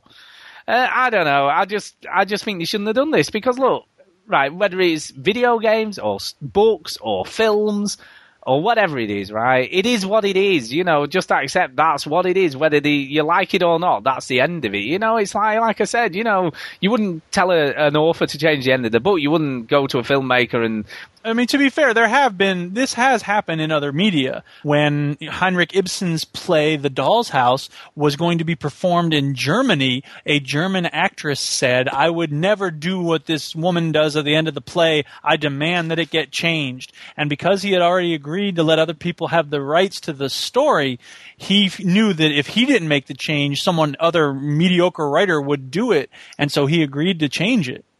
I guess, but it's a bit like Good thing to do. It's it should never happen, but it has. no. happened. But I guess some some films have the ending changed at test screenings, you know, because they'll Yeah, well, obviously. that's stupid too. but that's, That's but that's different though because obviously that's before it's actually released, isn't it? And they sort of go, you know, because there was no I Am Legend had two end Yeah. you know, and it, it's sort of stuff like that, and we get that, you know, because it's it's There's, um, uh, but going back to the, the best film ever made, Back to the Future. In Back to the Future 2, in the test screening, uh, there's a deleted scene where, when when Biff has gone back to 1955 to give himself the almanac, almanac, almanac. All right, he comes back into 2015. Uh, but the deleted scene is him disappearing because the and that confused the audience. Even though it's correct in the story, right? It's confused the audience because it didn't get it and it confused them, and they took that out. Which is why you make a test screen because you don't want to confuse your audience. Which is um, when you wrapped up in your own fiction. Yeah, I can. done. I can- surely. that, but you know what? That's that's kind of different from the way a lot of test screening works because, as Bill Hicks pointed out in uh, Basic Instinct, a lot of the lesbian sex scenes were taken out because the test screeners were turned off by them. And Bill Hicks said, "Boy, do I not have my pulse on the finger of the American uh, media going public." Yeah, but surely, right when when they were play testing Mass Effect Three, they must have got a lot of opinions of yeah, the that's end. what the testing's for. Yeah, and and they must have been happy with the you know with what people thought about it because otherwise they, they would have done this first or maybe they didn't have time. I don't know. Maybe they did get negative stuff. I don't know. But for me, I thought it was fine. I, I really didn't have a problem with it, you know, and I, I really don't understand. What I don't understand is the vehemence of the reaction because, you know, it, it may not be the best ending to a game trilogy in the world ever, right? It may not be. But it's better than Return of the Jedi. You know what I mean? And that's that's the way I look at it. You know, everyone. Wait, wait, wait, wait, wait. Stop. What? What's your problem with Return the movie Return of the Jedi? Come on, Ewoks, man. Come on. Hey, come on. Hey, the Ewoks are all right. No, they're not. The little, mean, the little teddy bears, man. Ewoks. Anyway, Look, cute and they're designed to appeal to kids. I'm not gonna lie, but but they're okay. Do you know what amazes Bob, me? Bob, You you know know, what it's amazes- Kashyyyk. Yeah. Originally, oh my god, supposed to be the place where the Wookiees come from, but then they thought Wookiees aren't cute enough, so we need to do something Cute, cute. yeah. Let's have something cute. Do you know what? Do you know, Death Star. Dude, we need things in the world, Stu. Whatever. Do you know what the worst thing about this is? You're a robot. Yeah, whatever. So do you know what? Do you know what? Do, you know? Do you know what? I just want to kick one of those little Ewoks into touch. What the hell's wrong? I want to kick a pigeon. I want to. I want to punt it Yeah. through the goalpost, this man. is a kick. But, but anyway, points for the distance and the pitch, the squawk. I, I reckon they could fly a fair distance them as well. They look hefty You're a sick person, Stu. You need help. But I'd be worried I'd get my foot stuck up with the bum. And I just end up with one To stuck on the fair, enemy though, foot. Okay, moving on. I do have a problem with the uh, the old Ewoks winning that battle. Whatever. Because Nature. If, if a load of them came up to me, Yeah. right, and said, "Right, "We're going to have a war with you," I'll be like, "Okay, right, I'm fine, no problem." Yeah, can you imagine, like, he's a stormtrooper, I'm going to have a slingshot with a stone in. anyway. Just haters, man. But anyway, the point is, right, the, po- Star Wars is dead. the point is, right, the other thing I thought about, right, is we go to Metacritic, yeah, if you look at uh, nearly all of the AAA films that come out, right, what you would consider AAA films, only a really, really small percentage of those films, like, get a score probably above seven on Metacritic, or, or, you know, over 70. You know, the vast majority of films Uh, get crap Film, scores. film Metacritics, film Metacritics, and you know, Rotten Potato, Rotten Potato, Rotten Tomato. Rotten they're Tomatoes. really, uh, they're they're really uh, cruel for some reason. Yeah. they're just always cruel. I don't know why. But people don't go, do you know, actually, I want my money back? Because there was Amazon, I believe, and this is absolutely true. We're giving people the money back for Mass Effect 3. I'll tell you what, right? I That's just the most ridiculous thing ever. I wasn't going to bring this comparison up because I was going to do a little thing about it, a video about it, but I the way it sounds is I'm going to compare this to the Lost ending, Yeah. right? Because they're very similar, All right. Um, you invested a lot of time into it. They're both very entertaining along the way, right? Um, both of them made some mistakes along the way, but overall, very entertaining, great. Can't wait to see how they conclude it. Very disappointing ending for most people, right? Not for all, for most. But the difference is, and I don't understand why, but the people who watch Lost don't write to Lost and go, "Hey, change the ending." But the people who play Mass Effect feel like they have some sort of right. They people gamers feel like they have more of a right than viewers do, right? And they they had they for some reason feel like they've got this right to change the game. Why do you think gamers feel like they have more of a right to change a game than TV viewers or film viewers? Why do you think that is? I've no idea. I guess the, I guess the only thing I can think of is the amount of time that you invest in that. And But in- look at Lost. Oh Six yeah, seasons. yeah, it was a lot of a lot of time seasons. invested. Yeah. More than Mass letters to 3. movie stars. This Simpson guy writes letters to movies. Dear Die Hard, you rock, especially when that guy was on the roof. P.S. Do you know Mad Max? Dear Lost, why did you suck at the end? yeah. No, actually, to be fair, it'd probably be about the same amount of time, wouldn't it? You know, 'cause Yeah, it's I mean, like it's an hour and of an those episode that you or put whatever. into Lost. It's about the same I- amount of time. Probably are. I adored Lost. I thought it was great. I mean, the ending wasn't, you know, the the best ending in the world, but it didn't offend me in any way, like like it did some people. Because again, I had a great journey. It was like, you know, whatever. But I, I don't know why. Do, why do gamers feel like they've got more of a right? Why do they feel like they can?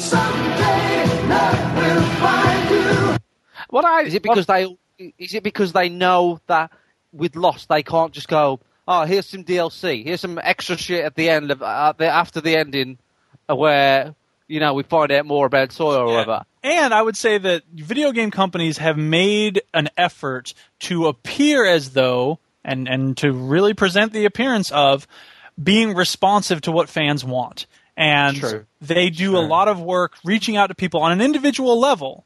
And as a result, I think gamers have this feeling. You know, I mean, Gabe Newell, you'll never have a director in a movie. Well, it's very unlikely you would have a director in a movie say on a commentary, here's my emails, tell me what you think. But Gabe Newell did that on the Portal 2 commentary. Now, That's, dude, that's, that's the difference. if you was talking about any other show or any other film, I would agree. Because that's a very good point.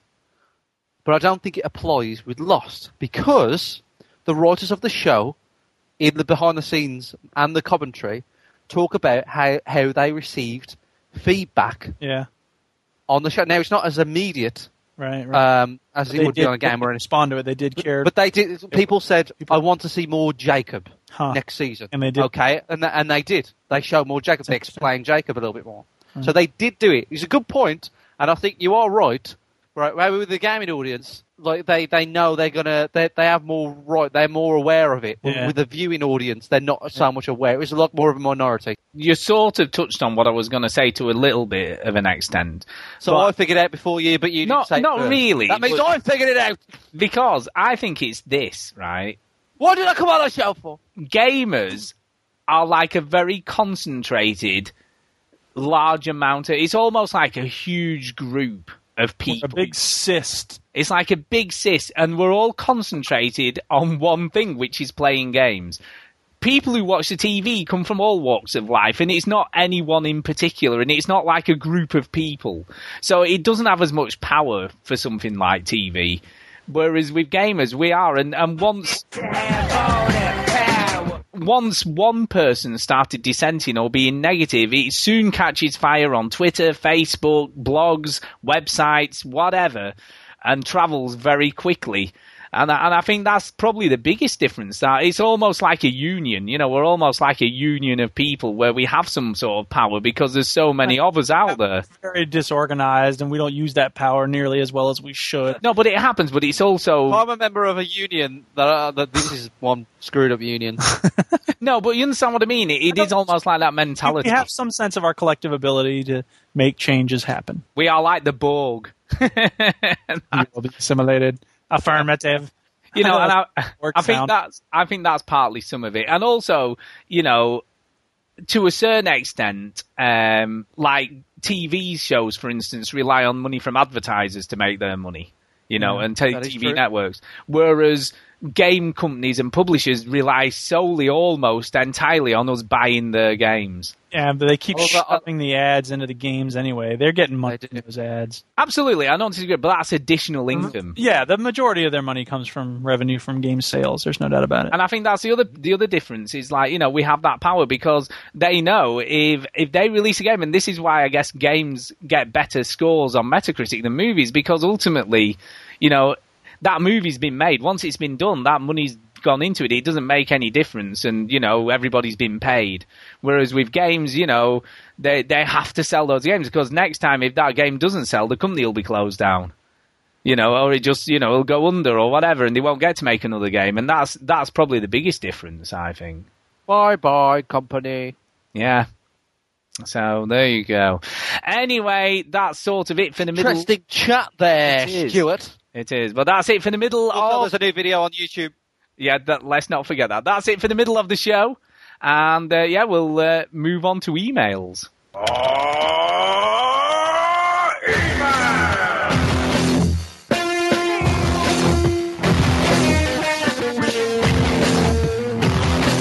Well, that rules. Okay, here we go. that was very weird. Uh, um, yes, our first one is, as always, uh, from Jason Nogolaha. Our regular, he sends one every week, sometimes two. Sometimes two, Oh, but this yeah. week it's one. Uh, and he says this, uh, the title is I Found a Time Machine, So Can You. So he Hmm. says, My dearest diva, deviant, and common villager. Uh, Stu has a time machine and probably didn't even realize it. I opened my 3DS, went to the eShop and downloaded Super Mario Bros., Zelda, Metroid, and Punch Out. And Excitebike. As soon as I booted up Super Mario, I felt something strange. I hope it weren't in his pants. That's all I can say. At first, I thought it was just the bourbon talking, but no. I had been transported back to my junior high days of the 80s. If you had a time machine and could take it back to relive a moment in gaming, what era would it be and which games would you play? Also, would you punch out Biff? So there you go, that's the first bit of his email. Ah. So if you had a time machine and you could take it back to the future or back to the past, Earth Angel, Earth Angel. which moment in so be mine. so he's not asking us like you know what console or what game or what, just a moment in gaming that you can remember back in the day, one moment. Hmm. Probably the NES because it was the first time we had really good games in the home, and there was something magical about you know Zelda, and I think the age I was at, I was really starting to understand the nature of storytelling in games, and those early games didn't have great stories, but they really, for the first time, I mean, you know, the Intellivision and the Atari never really had stories. And at least, you know, with Zelda, we had some kind of story. We had an attachment that went beyond playing it all in one sitting. And I think that was a really magical t- transition moment. Cool. I really like that. Uh, Chinny, what would it be for you? Um, it wouldn't be that far back actually. I think uh, if I could write myself down a list, right, go back and then give myself like the the, li- the play, play this list in 2006, right, and just go go hey, th- these list of Xbox games and PS3 games are going to be class, so you should play these instead of um, Bayonetta. Go. That's brilliant. well, mine, I've sort of got two because obviously I always have to be different. But one would awkward. be I know. forgot, you forgot to say awkward. There was a there was a pub. There was a pub in Maudsley where I brought where I was brought up, and Next door to you, I believe, Stu. I remember going there as a tiny kid, and it was su- such a cool place to go when you were a kid because it were all smoky and smelt of beer and stuff, right? And they had a tap room, and in the tap room they had a tabletop asteroids. You know, like one of the ones that was like a table, but it was a video game. You remember those? And you could put your drink on top and play a video game, looking down at it. It had a TV screen inside it. And recently, I nearly, nearly bought one on eBay. There was one for sale, a, a, a Space Invaders one. And it, it was about a hundred quid, but it needed a new glass and it needed new wood. But it worked. Apparently, it was in working condition, but obviously needed a lot of restoring. And I nearly, nearly sort of bid for it because it was so cool Remember to see that, something um, like that. Remember when we was in Eurogamer and we saw those people that restore? Yeah, well, they, they start- were That's good. how they started their company. Yeah. But they ended up just making it from scratch. Yeah, like they- arcade machines and stuff. We saw one of those top. We did. Like, tabletop. Pretty yeah. They are cool. But yeah, I nearly bought it because I thought that'd be cool, but I have nowhere to put it. There. If I had a bigger house, Ah! Sorry. I'd have, I'd have probably bought it. Uh, but the other, the other, if I could go back in time, my cousin, my cousin, my cousin John came from quite a wealthy family, you know. Now that's not Stu stuttering there. That's his name. We refer to him as my cousin, my cousin, my cousin John. My cousin John, uh, he, he came from quite a wealthy family. His, his mum and dad had both had really good jobs. And before I got my ZX Spectrum, he had one, but he had everything. Like he had every game available, all new, not not copied. They were like the original games. Um, Rob. Once every so often, I would be asked round for tea on a Saturday night. And we used to just sit and play like every game on his Spectrum like for hours. And it was just so, and I just remember it being so cool. You know, that he had all the games and stuff, and it used used to be like, you know, like when you go somewhere and it's like, you know, you know, like if you went in a candy shop and they just went, go mad, have whatever you want. Yeah. Well, it, it was a bit like that with games because he had like every game. I'd have the. Uh, I'd have the the till. See, that's funny too that you mentioned that because when I was a kid, we used to I, every time I had a birthday party, we went to the local arcade, and for a while when we were growing up, they would during a birthday party let they would just turn the machines on and just punch in credits, and you could play them as much as you wanted for like an hour or whatever. And then I remember there was a point at which they switched to every kid got a roll of tokens, and you you could play as much until those tokens ran out. And I remember it being kind of a ripoff because I was like, dude, it was because it was so freeing that moment of being I had an hour to just go crazy and play all the games I wanted in that hour. Yeah, that is cool. Yeah, that's what Duchess just said. I'm, I'm probably the reason they changed it. This kid played these games for six seconds each. He went running around from machine to machine. We could have made this much money. Yeah, exactly. Lost revenue once again, man.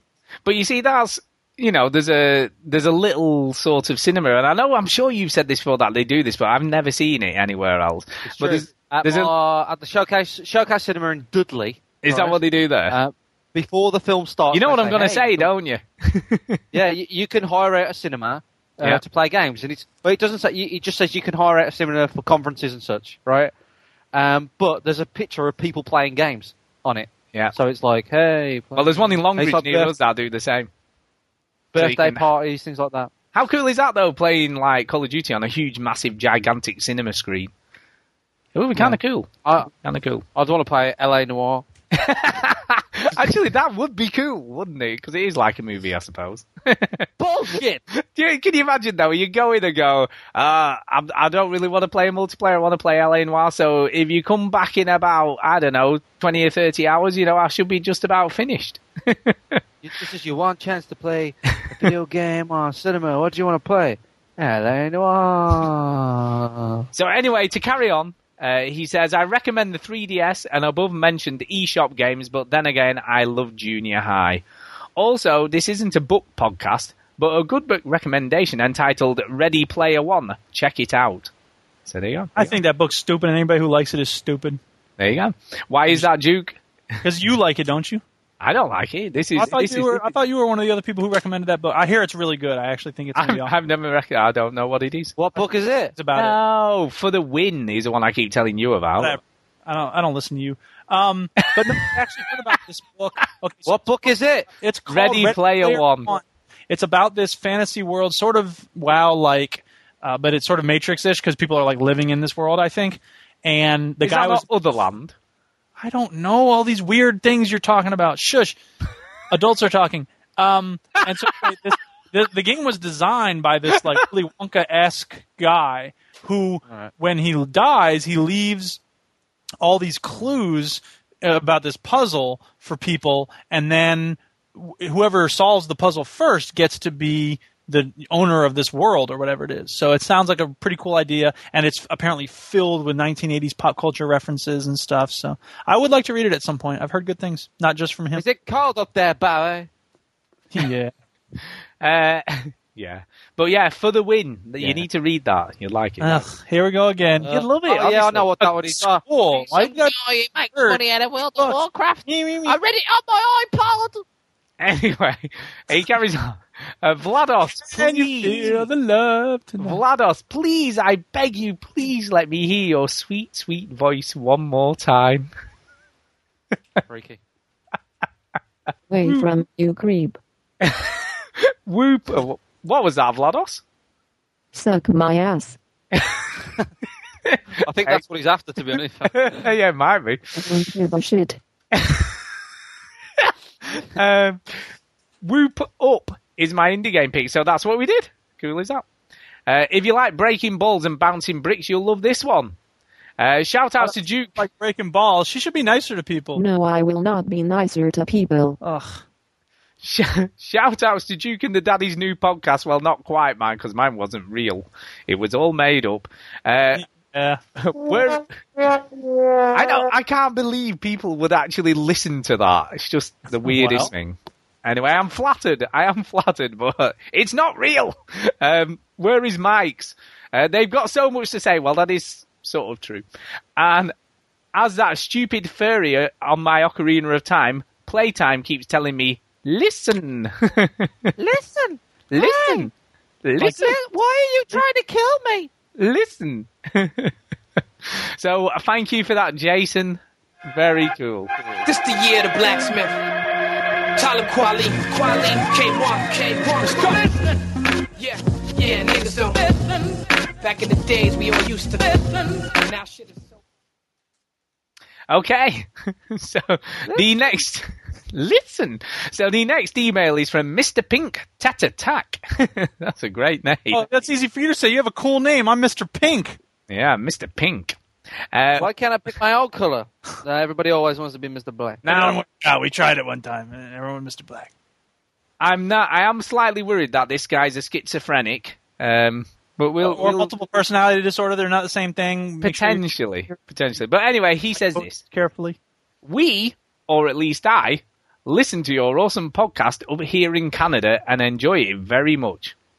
I love the show almost as much as I love maple syrup. Almost. Haha. I find the show has a fine balance between game facts, current tidbits, and lots of laugh out loud throughout. It- I know. It must be hard doing a show a week, but the content is good and I can't get enough. I don't know where you should add guys. in that it must be hard doing a podcast a week with Stu. Uh, That That is... that is true. I don't know where you guys get the time, but but keep up the good work. We make time, damn it. I know we just make we just Not make me. time. You, you just call me up when I'm working. Uh, quick facts about me: I am 35 years old, married with children. Uh, cue the intro song, Duke. What? What are we? Am I queuing? The intro song, apparently. Oh wait, that's the old bad intro song. Here's the good one. You ready? Yeah.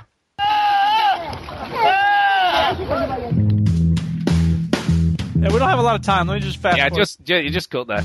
Welcome you. No, just go, just go. Talk. Tell you about every single game that you play this week. It's an energy story time because here comes Mike Seal. It's the veteran.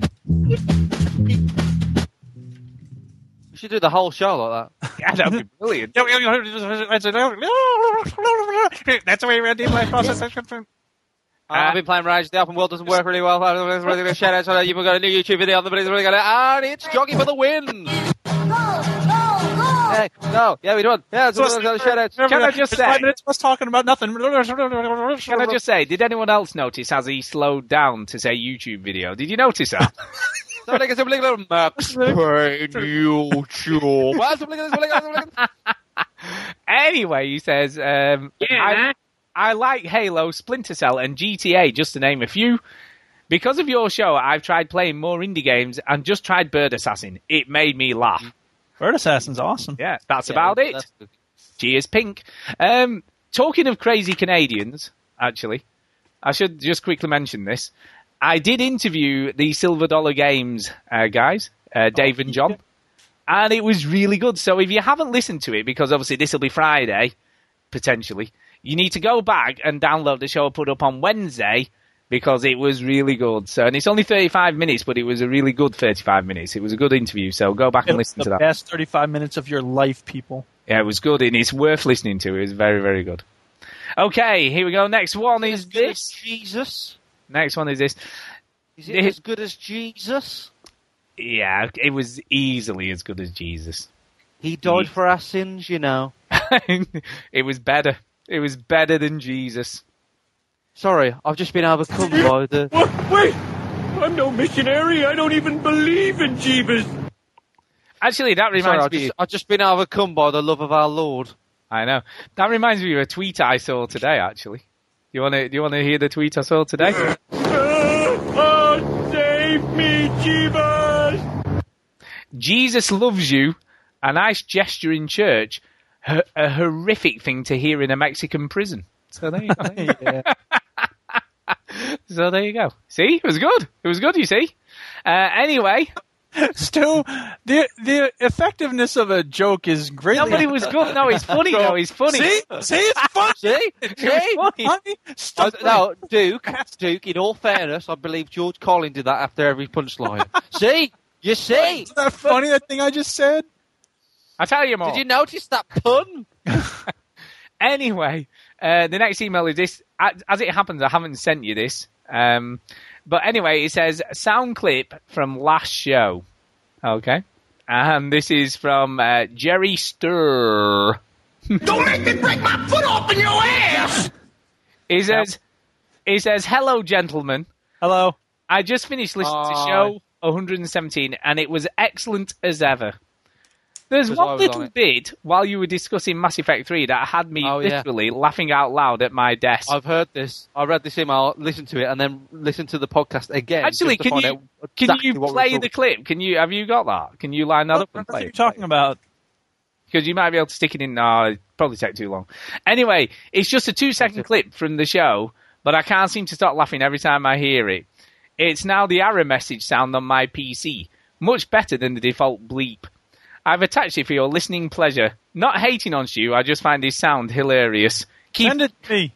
I can't, I can't be bothered. Just a minute. I'll tell you. Go, you listeners. It's two seconds, man. That's It'll take me ages. Goes to the trouble of attaching it. Just forward me the email. Oh, just a minute. Oh, actually, I could do that. It's probably easier. Just do it? that. Just a minute, and oh god, love us.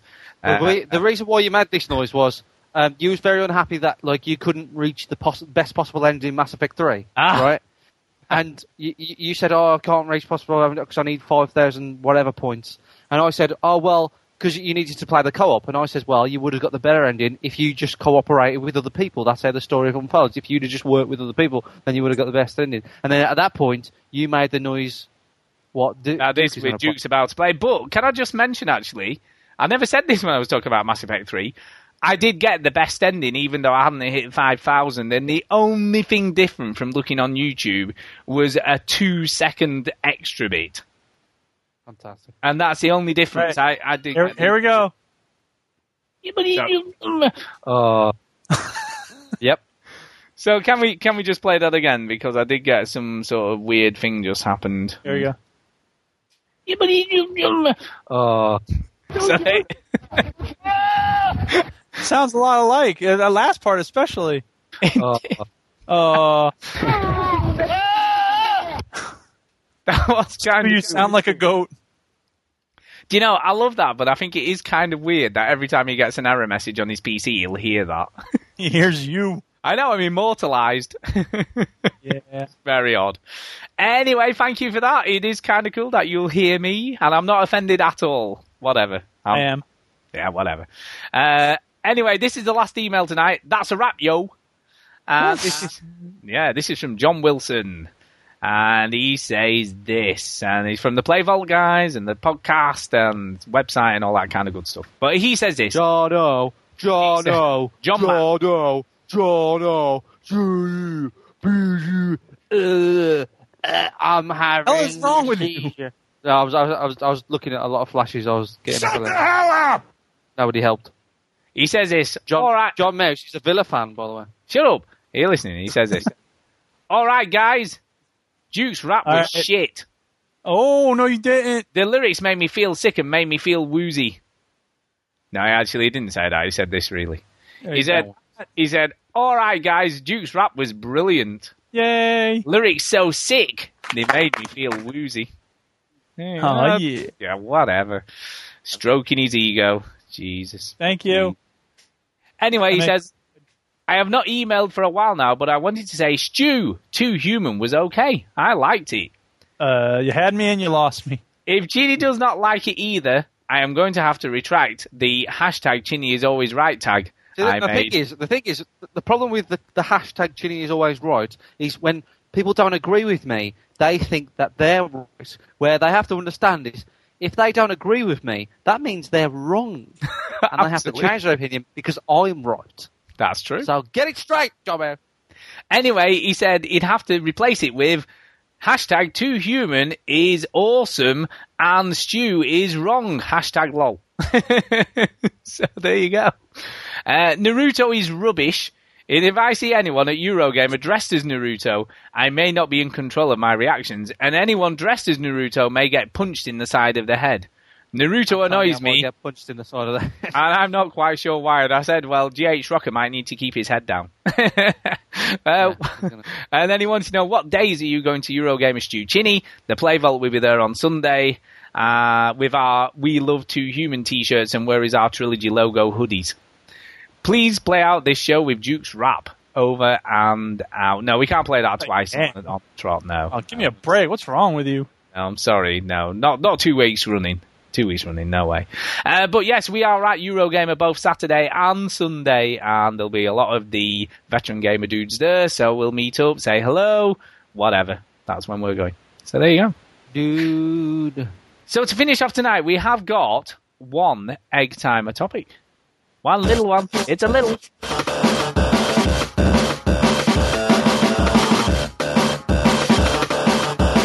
Egg, egg, egg, egg, egg time topics. And this is off GH Rocker. It's off GH, and it's already getting a lot of tweets on the Twitter. It's got a lot of Oh, tweets. yeah, he's created a buzz. He has. And he says this Do you think saves and autosaves change the way we play games? Yes. Yes. All right, now we got two minutes and 58 seconds to talk about it more. Yeah, do you know? You see, I So you can't give a one word answer. Absolutely The I not. meant to ask was, Look, how do autosaves? Ah, Well, I don't- we have a conversation. Now, you see, interestingly, Don't I- tell us it doesn't change a how for you, Stu. no, I come from a PC background, and most PC games Don't, Stu. allowed, yes, I do, allowed you to save anywhere. When I started playing on the console more often, I was really shocked that I couldn't save anywhere and that I had to rely on game saves. And some of them are pretty crap, you know, depending on what game you play.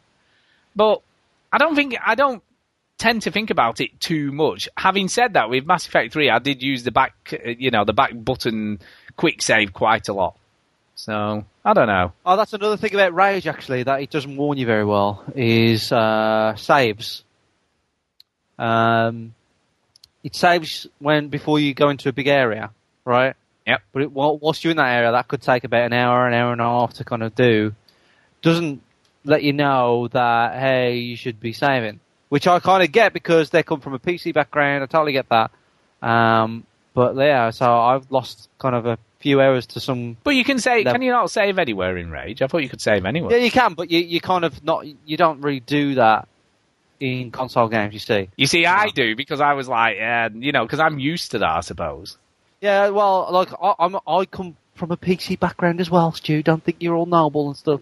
But uh, like you know, for the last six seven years, probably more than that, probably the last ten years, I I don't you know play PC games anymore, um, and that habit that that you know habit has been drilled out of me, um, and it was kind of I had to kind of remember to do it again. Which for Fallout Three you, you still have to do in Skyrim, obviously, but it didn't really tell you anything about that. You just I just had to kind of learn the hard way by losing like an hour of the game and doing it again. So yeah, it does change the way you play the game. You're a lot more indestructible, uh, kind of when you got Well, you auto saves. Take risks. You don't. Yeah, you take risks, and that that that That's that was good the- that, that that that first minute after you've saved a game in Fallout Three or in you know Skyrim, you feel indestructible Oh, because of this first minute. It's like I can absolutely walk in this area and die now. I don't matter because I'm going to spawn right there. And then two rooms later, you're like, well, I better I better sort something out here because I'm it's got to save again. So Yeah. yeah. Good insurance policy because then you're not like, oh, I can't, you know, you, you can play around a little bit more because if something goes horribly wrong, you can just go back. Hmm. I think it's interesting where they position game saves sometimes as well because they'll position them obviously usually at the start of a new area or the start of a new level or the start of a new bit of a level. can serve no purpose anymore. And often you'll carry on playing it longer than you would do normally because you get to a save and then you think, oh, I'll just play a bit. And then you sort of get, say, five minutes further on and then you think, oh, well, I can't stop playing now till I get to the next checkpoint. And you sort of do that and that sort of keeps you going along. Well, and it seems also that the checkpoint system makes you uh, like if I'm, you know, okay, it's you know, I gotta what I don't know if I'm gonna be watching if I'm gonna have dinner coming soon. If I've ordered dinner that's gonna come to the house soon, and I I sit down to play a game. I'm not gonna start in a new section if I only have ten more minutes left to play. You know what I mean? Because the checkpoint system, I don't know how long it'll be until I can get to another checkpoint or till I get to a point place where I can save. Yeah, true enough.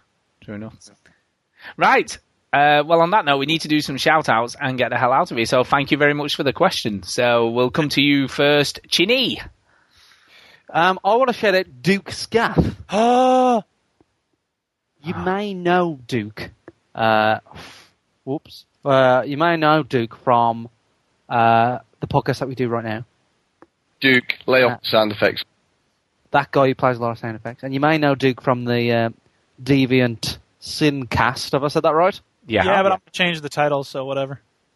You're going to change the title? It's gonna be didactic sincast because I realized that if I, I, I don't know, I, I, I thought that maybe the word deviant doesn't really fit because it's not. uh, It was originally sort of a dumb idea when I came up with it a long time ago, and then I was like, eh, I should change it. I never did. Do you know what? Actually, Oh, I'm I, gonna I- change it. I think you are a bit of a deviant. I'm I'm quite happy with that. I think it suits you.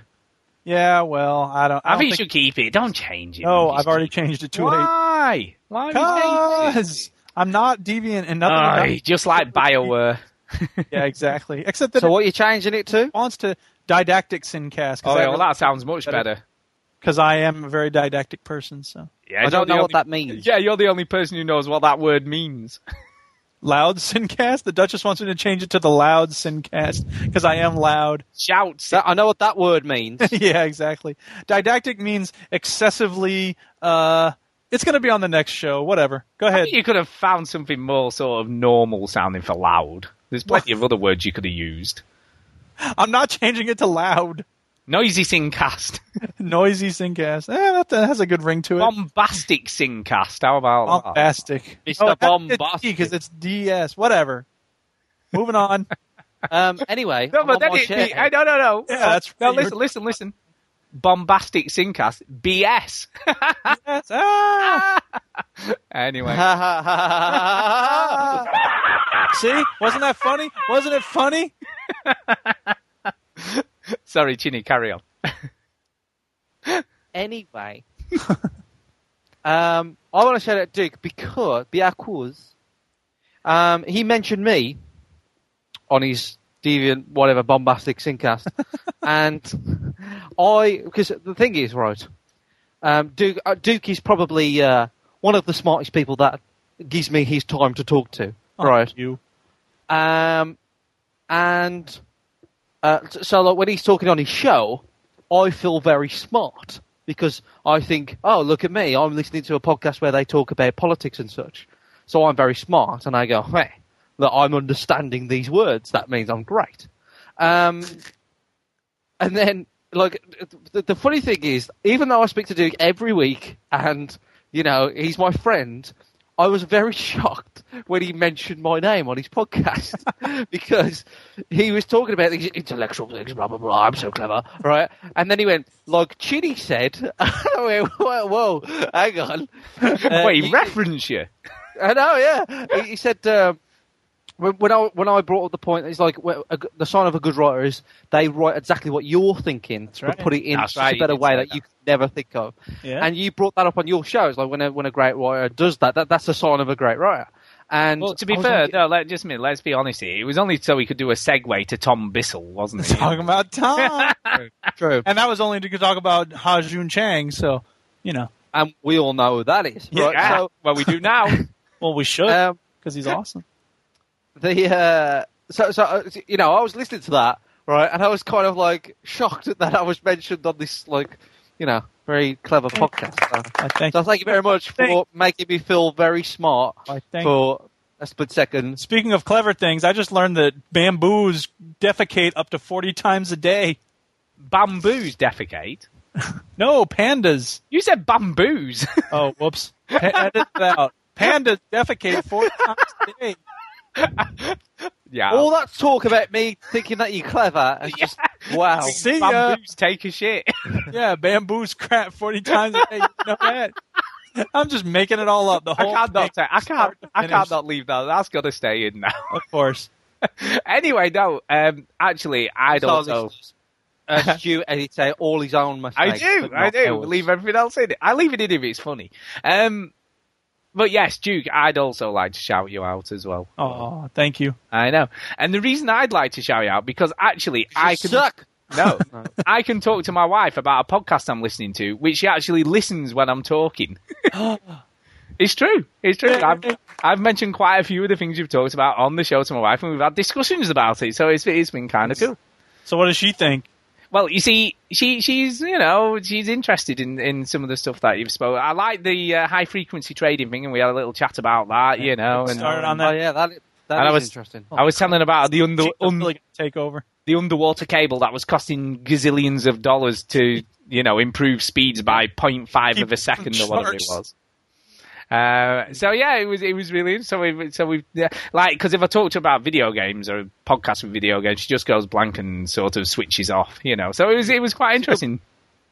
It's a good point you brought up, Duke. Where it's like, oh, we got uh, you. You need food, Africa. Oh, no, we got money. No money. Sorry, uh, like we, we're at, as soon as we get money, Yeah. you can have it. You'll be first in line. Oh, we need some. We need some cables to, for the stock. Fucking pour all the money. It's go. Have it everything. Here's my checkbook. Fill in the blanks. And let's not be let's not confuse things. Why why is that cable so necessary? Because right now the data takes five milliseconds to go from here to there, and this time it's going to take four and a half. So you know, Yeah. Hey, And I'd also like to shout out uh, John and David Fluke uh, from Silver Dollar Games who joined me for the interview because it was really cool and they were really cool guys and they were a bit crazy and very funny. So yeah, it was really good. They gotta be with games like that. Yeah, so it was it was a good interview. It's probably one of my favourite ones I've done so far, and I've done a few, so it was it was really cool. I've done a few because I'm, you know, I'm so popular, and, and also me and Duke could be off. and actually, he said he did say he'd listen to the show, you know, to see what we were like. And thought, I thought we were funny, so that was good. Um, That's right. And uh, yeah, and GH Rocker for the question, and everybody who listens, and I'll move to Duke. Yeah. Let me see. Who do I got shout outs for? I should have had this ready, huh? Yeah, really, that would have been good. Shout out everybody who came to. You can be quiet now and let me shout these people out. Tell you what, Everybody who came to the Rainbow Six Vegas 2 played it. It was a full house. Stulek, Nemesis, Nick P, Z4XX, Z4XX, excuse me, Step J, Major Chavez, John Mouse, Duff Stuff, and um, yeah, who else? Oh, let me see here. Oh yeah, Virtual Pizza. I'll give a shout out to Phil Olson because he did a, a cool show. And uh, Is that on iTunes yet? I don't think it's on iTunes yet. Get it on iTunes. Yeah, Blue Hellman didn't uh, show up, um, but he wanted to play uh, Rainbow Six with us. Stulek uh, was there. He sent me some message. I haven't listened to it yet. Uh, Dino uh, wanted to play with us, but he was on late, so he didn't get a chance to join in. Maybe he played later on. I don't know. Um, yeah, Boston Hans uh, wants to do Black Ops, and maybe at some point we will. Um, Dino, yeah, no, he's. Uh, Step J uh, gave me some nice things about my rap. Uh, and Thumble says he was away in Italy, so he missed the play date. But welcome back from Italy. I presume he's back now. So, uh, whatever. Um, Whatever. Thanks, a lot of people had some very nice things to say about the lyrics that I spit last week, so I appreciate all of that. And uh, yeah, shout out to you two guys because you know I was listening to the show last week, and it just I don't know, it kind of occurred to me how much I appreciate uh, being a part of this community and and you know all the work we've done to make it a, a vibrant place. And oh, also shout out um, Sean Anderson, uh, who I don't remember his screen name, but he and I are going to hang out uh, probably by the time this is released. We'll be making a video, so watch for that, people, because he's got some funny stuff on his uh, YouTube channel, and I'm going to be in one of his videos. So he's coming up to Madison. We're going to do some work. I will finally get to meet somebody from uh, this community face to face, so that'll be cool. And they will kill you. So Yeah, Uh, exactly. So where's this video going to be? I don't know. It'll be on his website, presumably, and I'll send links on YouTube or uh, Facebook. So, all right. Uh, Well, if he wants, he can send it over and we'll put it up on ours or whatever. If- Uh, or if he wants to go on his YouTube, that's fine. Whatever. Yeah, I don't know. We'll see. Uh, and then the other other thing is next week's play date is going to be the 15th of April, Sunday, and the game is going to be. Are you ready? Battlefield 3! Yeah. It's been a while. Not that long, but you know. I haven't played that game for ages. It's been a while for me too. I downloaded the uh, the free DLC for it. And I never Turn to played it. Kamara Command. Yes. Alright, Stu, on to you. I'll, I'll, I'll share, no, sorry, I- I'll share uh, Blue Hellman as well. Blue Hellman, because he sent me a message saying, uh, Rockstar North employee CV gives Grand Theft Auto 5 an October launch window, uh, published by Ben Gilbert on Joystiq. And then he said, good luck, Chinny. Uh, Blue Hellman, uh, that's probably a fact and everything, but doesn't mean that it will come out in October. Um, GTA 4 was due to be released in 2007. October, but it got postponed to April 2008.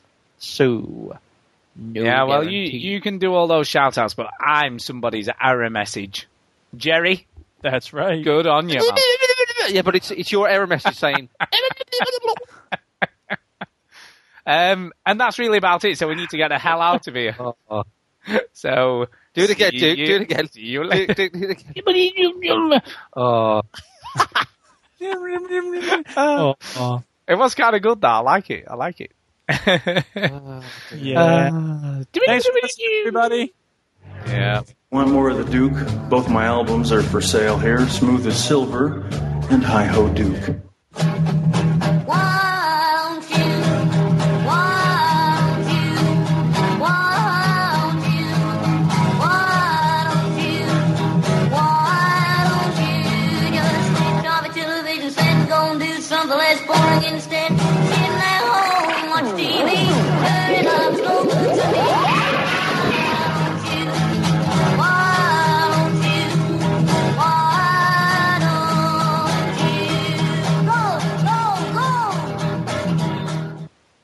Well, there you go. Another show in the bag. What bag? Yeah. Hey, by the way, Duke, um, I've added you to my bucket list. What? Yeah. You're on. You're on my bucket list, man. Uh, kill you before he dies. yeah, apparently. Yeah. Yeah, you're on my bucket Or list. something to me. Yeah, I want to meet you. I want to meet you before Oh. I kick the bucket. Yes. Well, I want to meet you too. Yeah, it'd be weird. Don't want to meet either one of you. I've already met you. Uh, hence Yeah. why I don't want to meet you again. Yeah, apart from once a year. Once a year. But yeah, Yeah. someone I- said to me at I- work, we were talking about the podcast at work the other day, and someone said, Have you met everyone on the podcast? Said, Well, not Duke, because he lives in America. And they're like, uh. So do you think you'll ever meet him? And I said, I don't know, really. It'd be weird. You But, should have yeah. said yes. But I- yeah. Should do. Um, I, I, I'll let you into a little secret.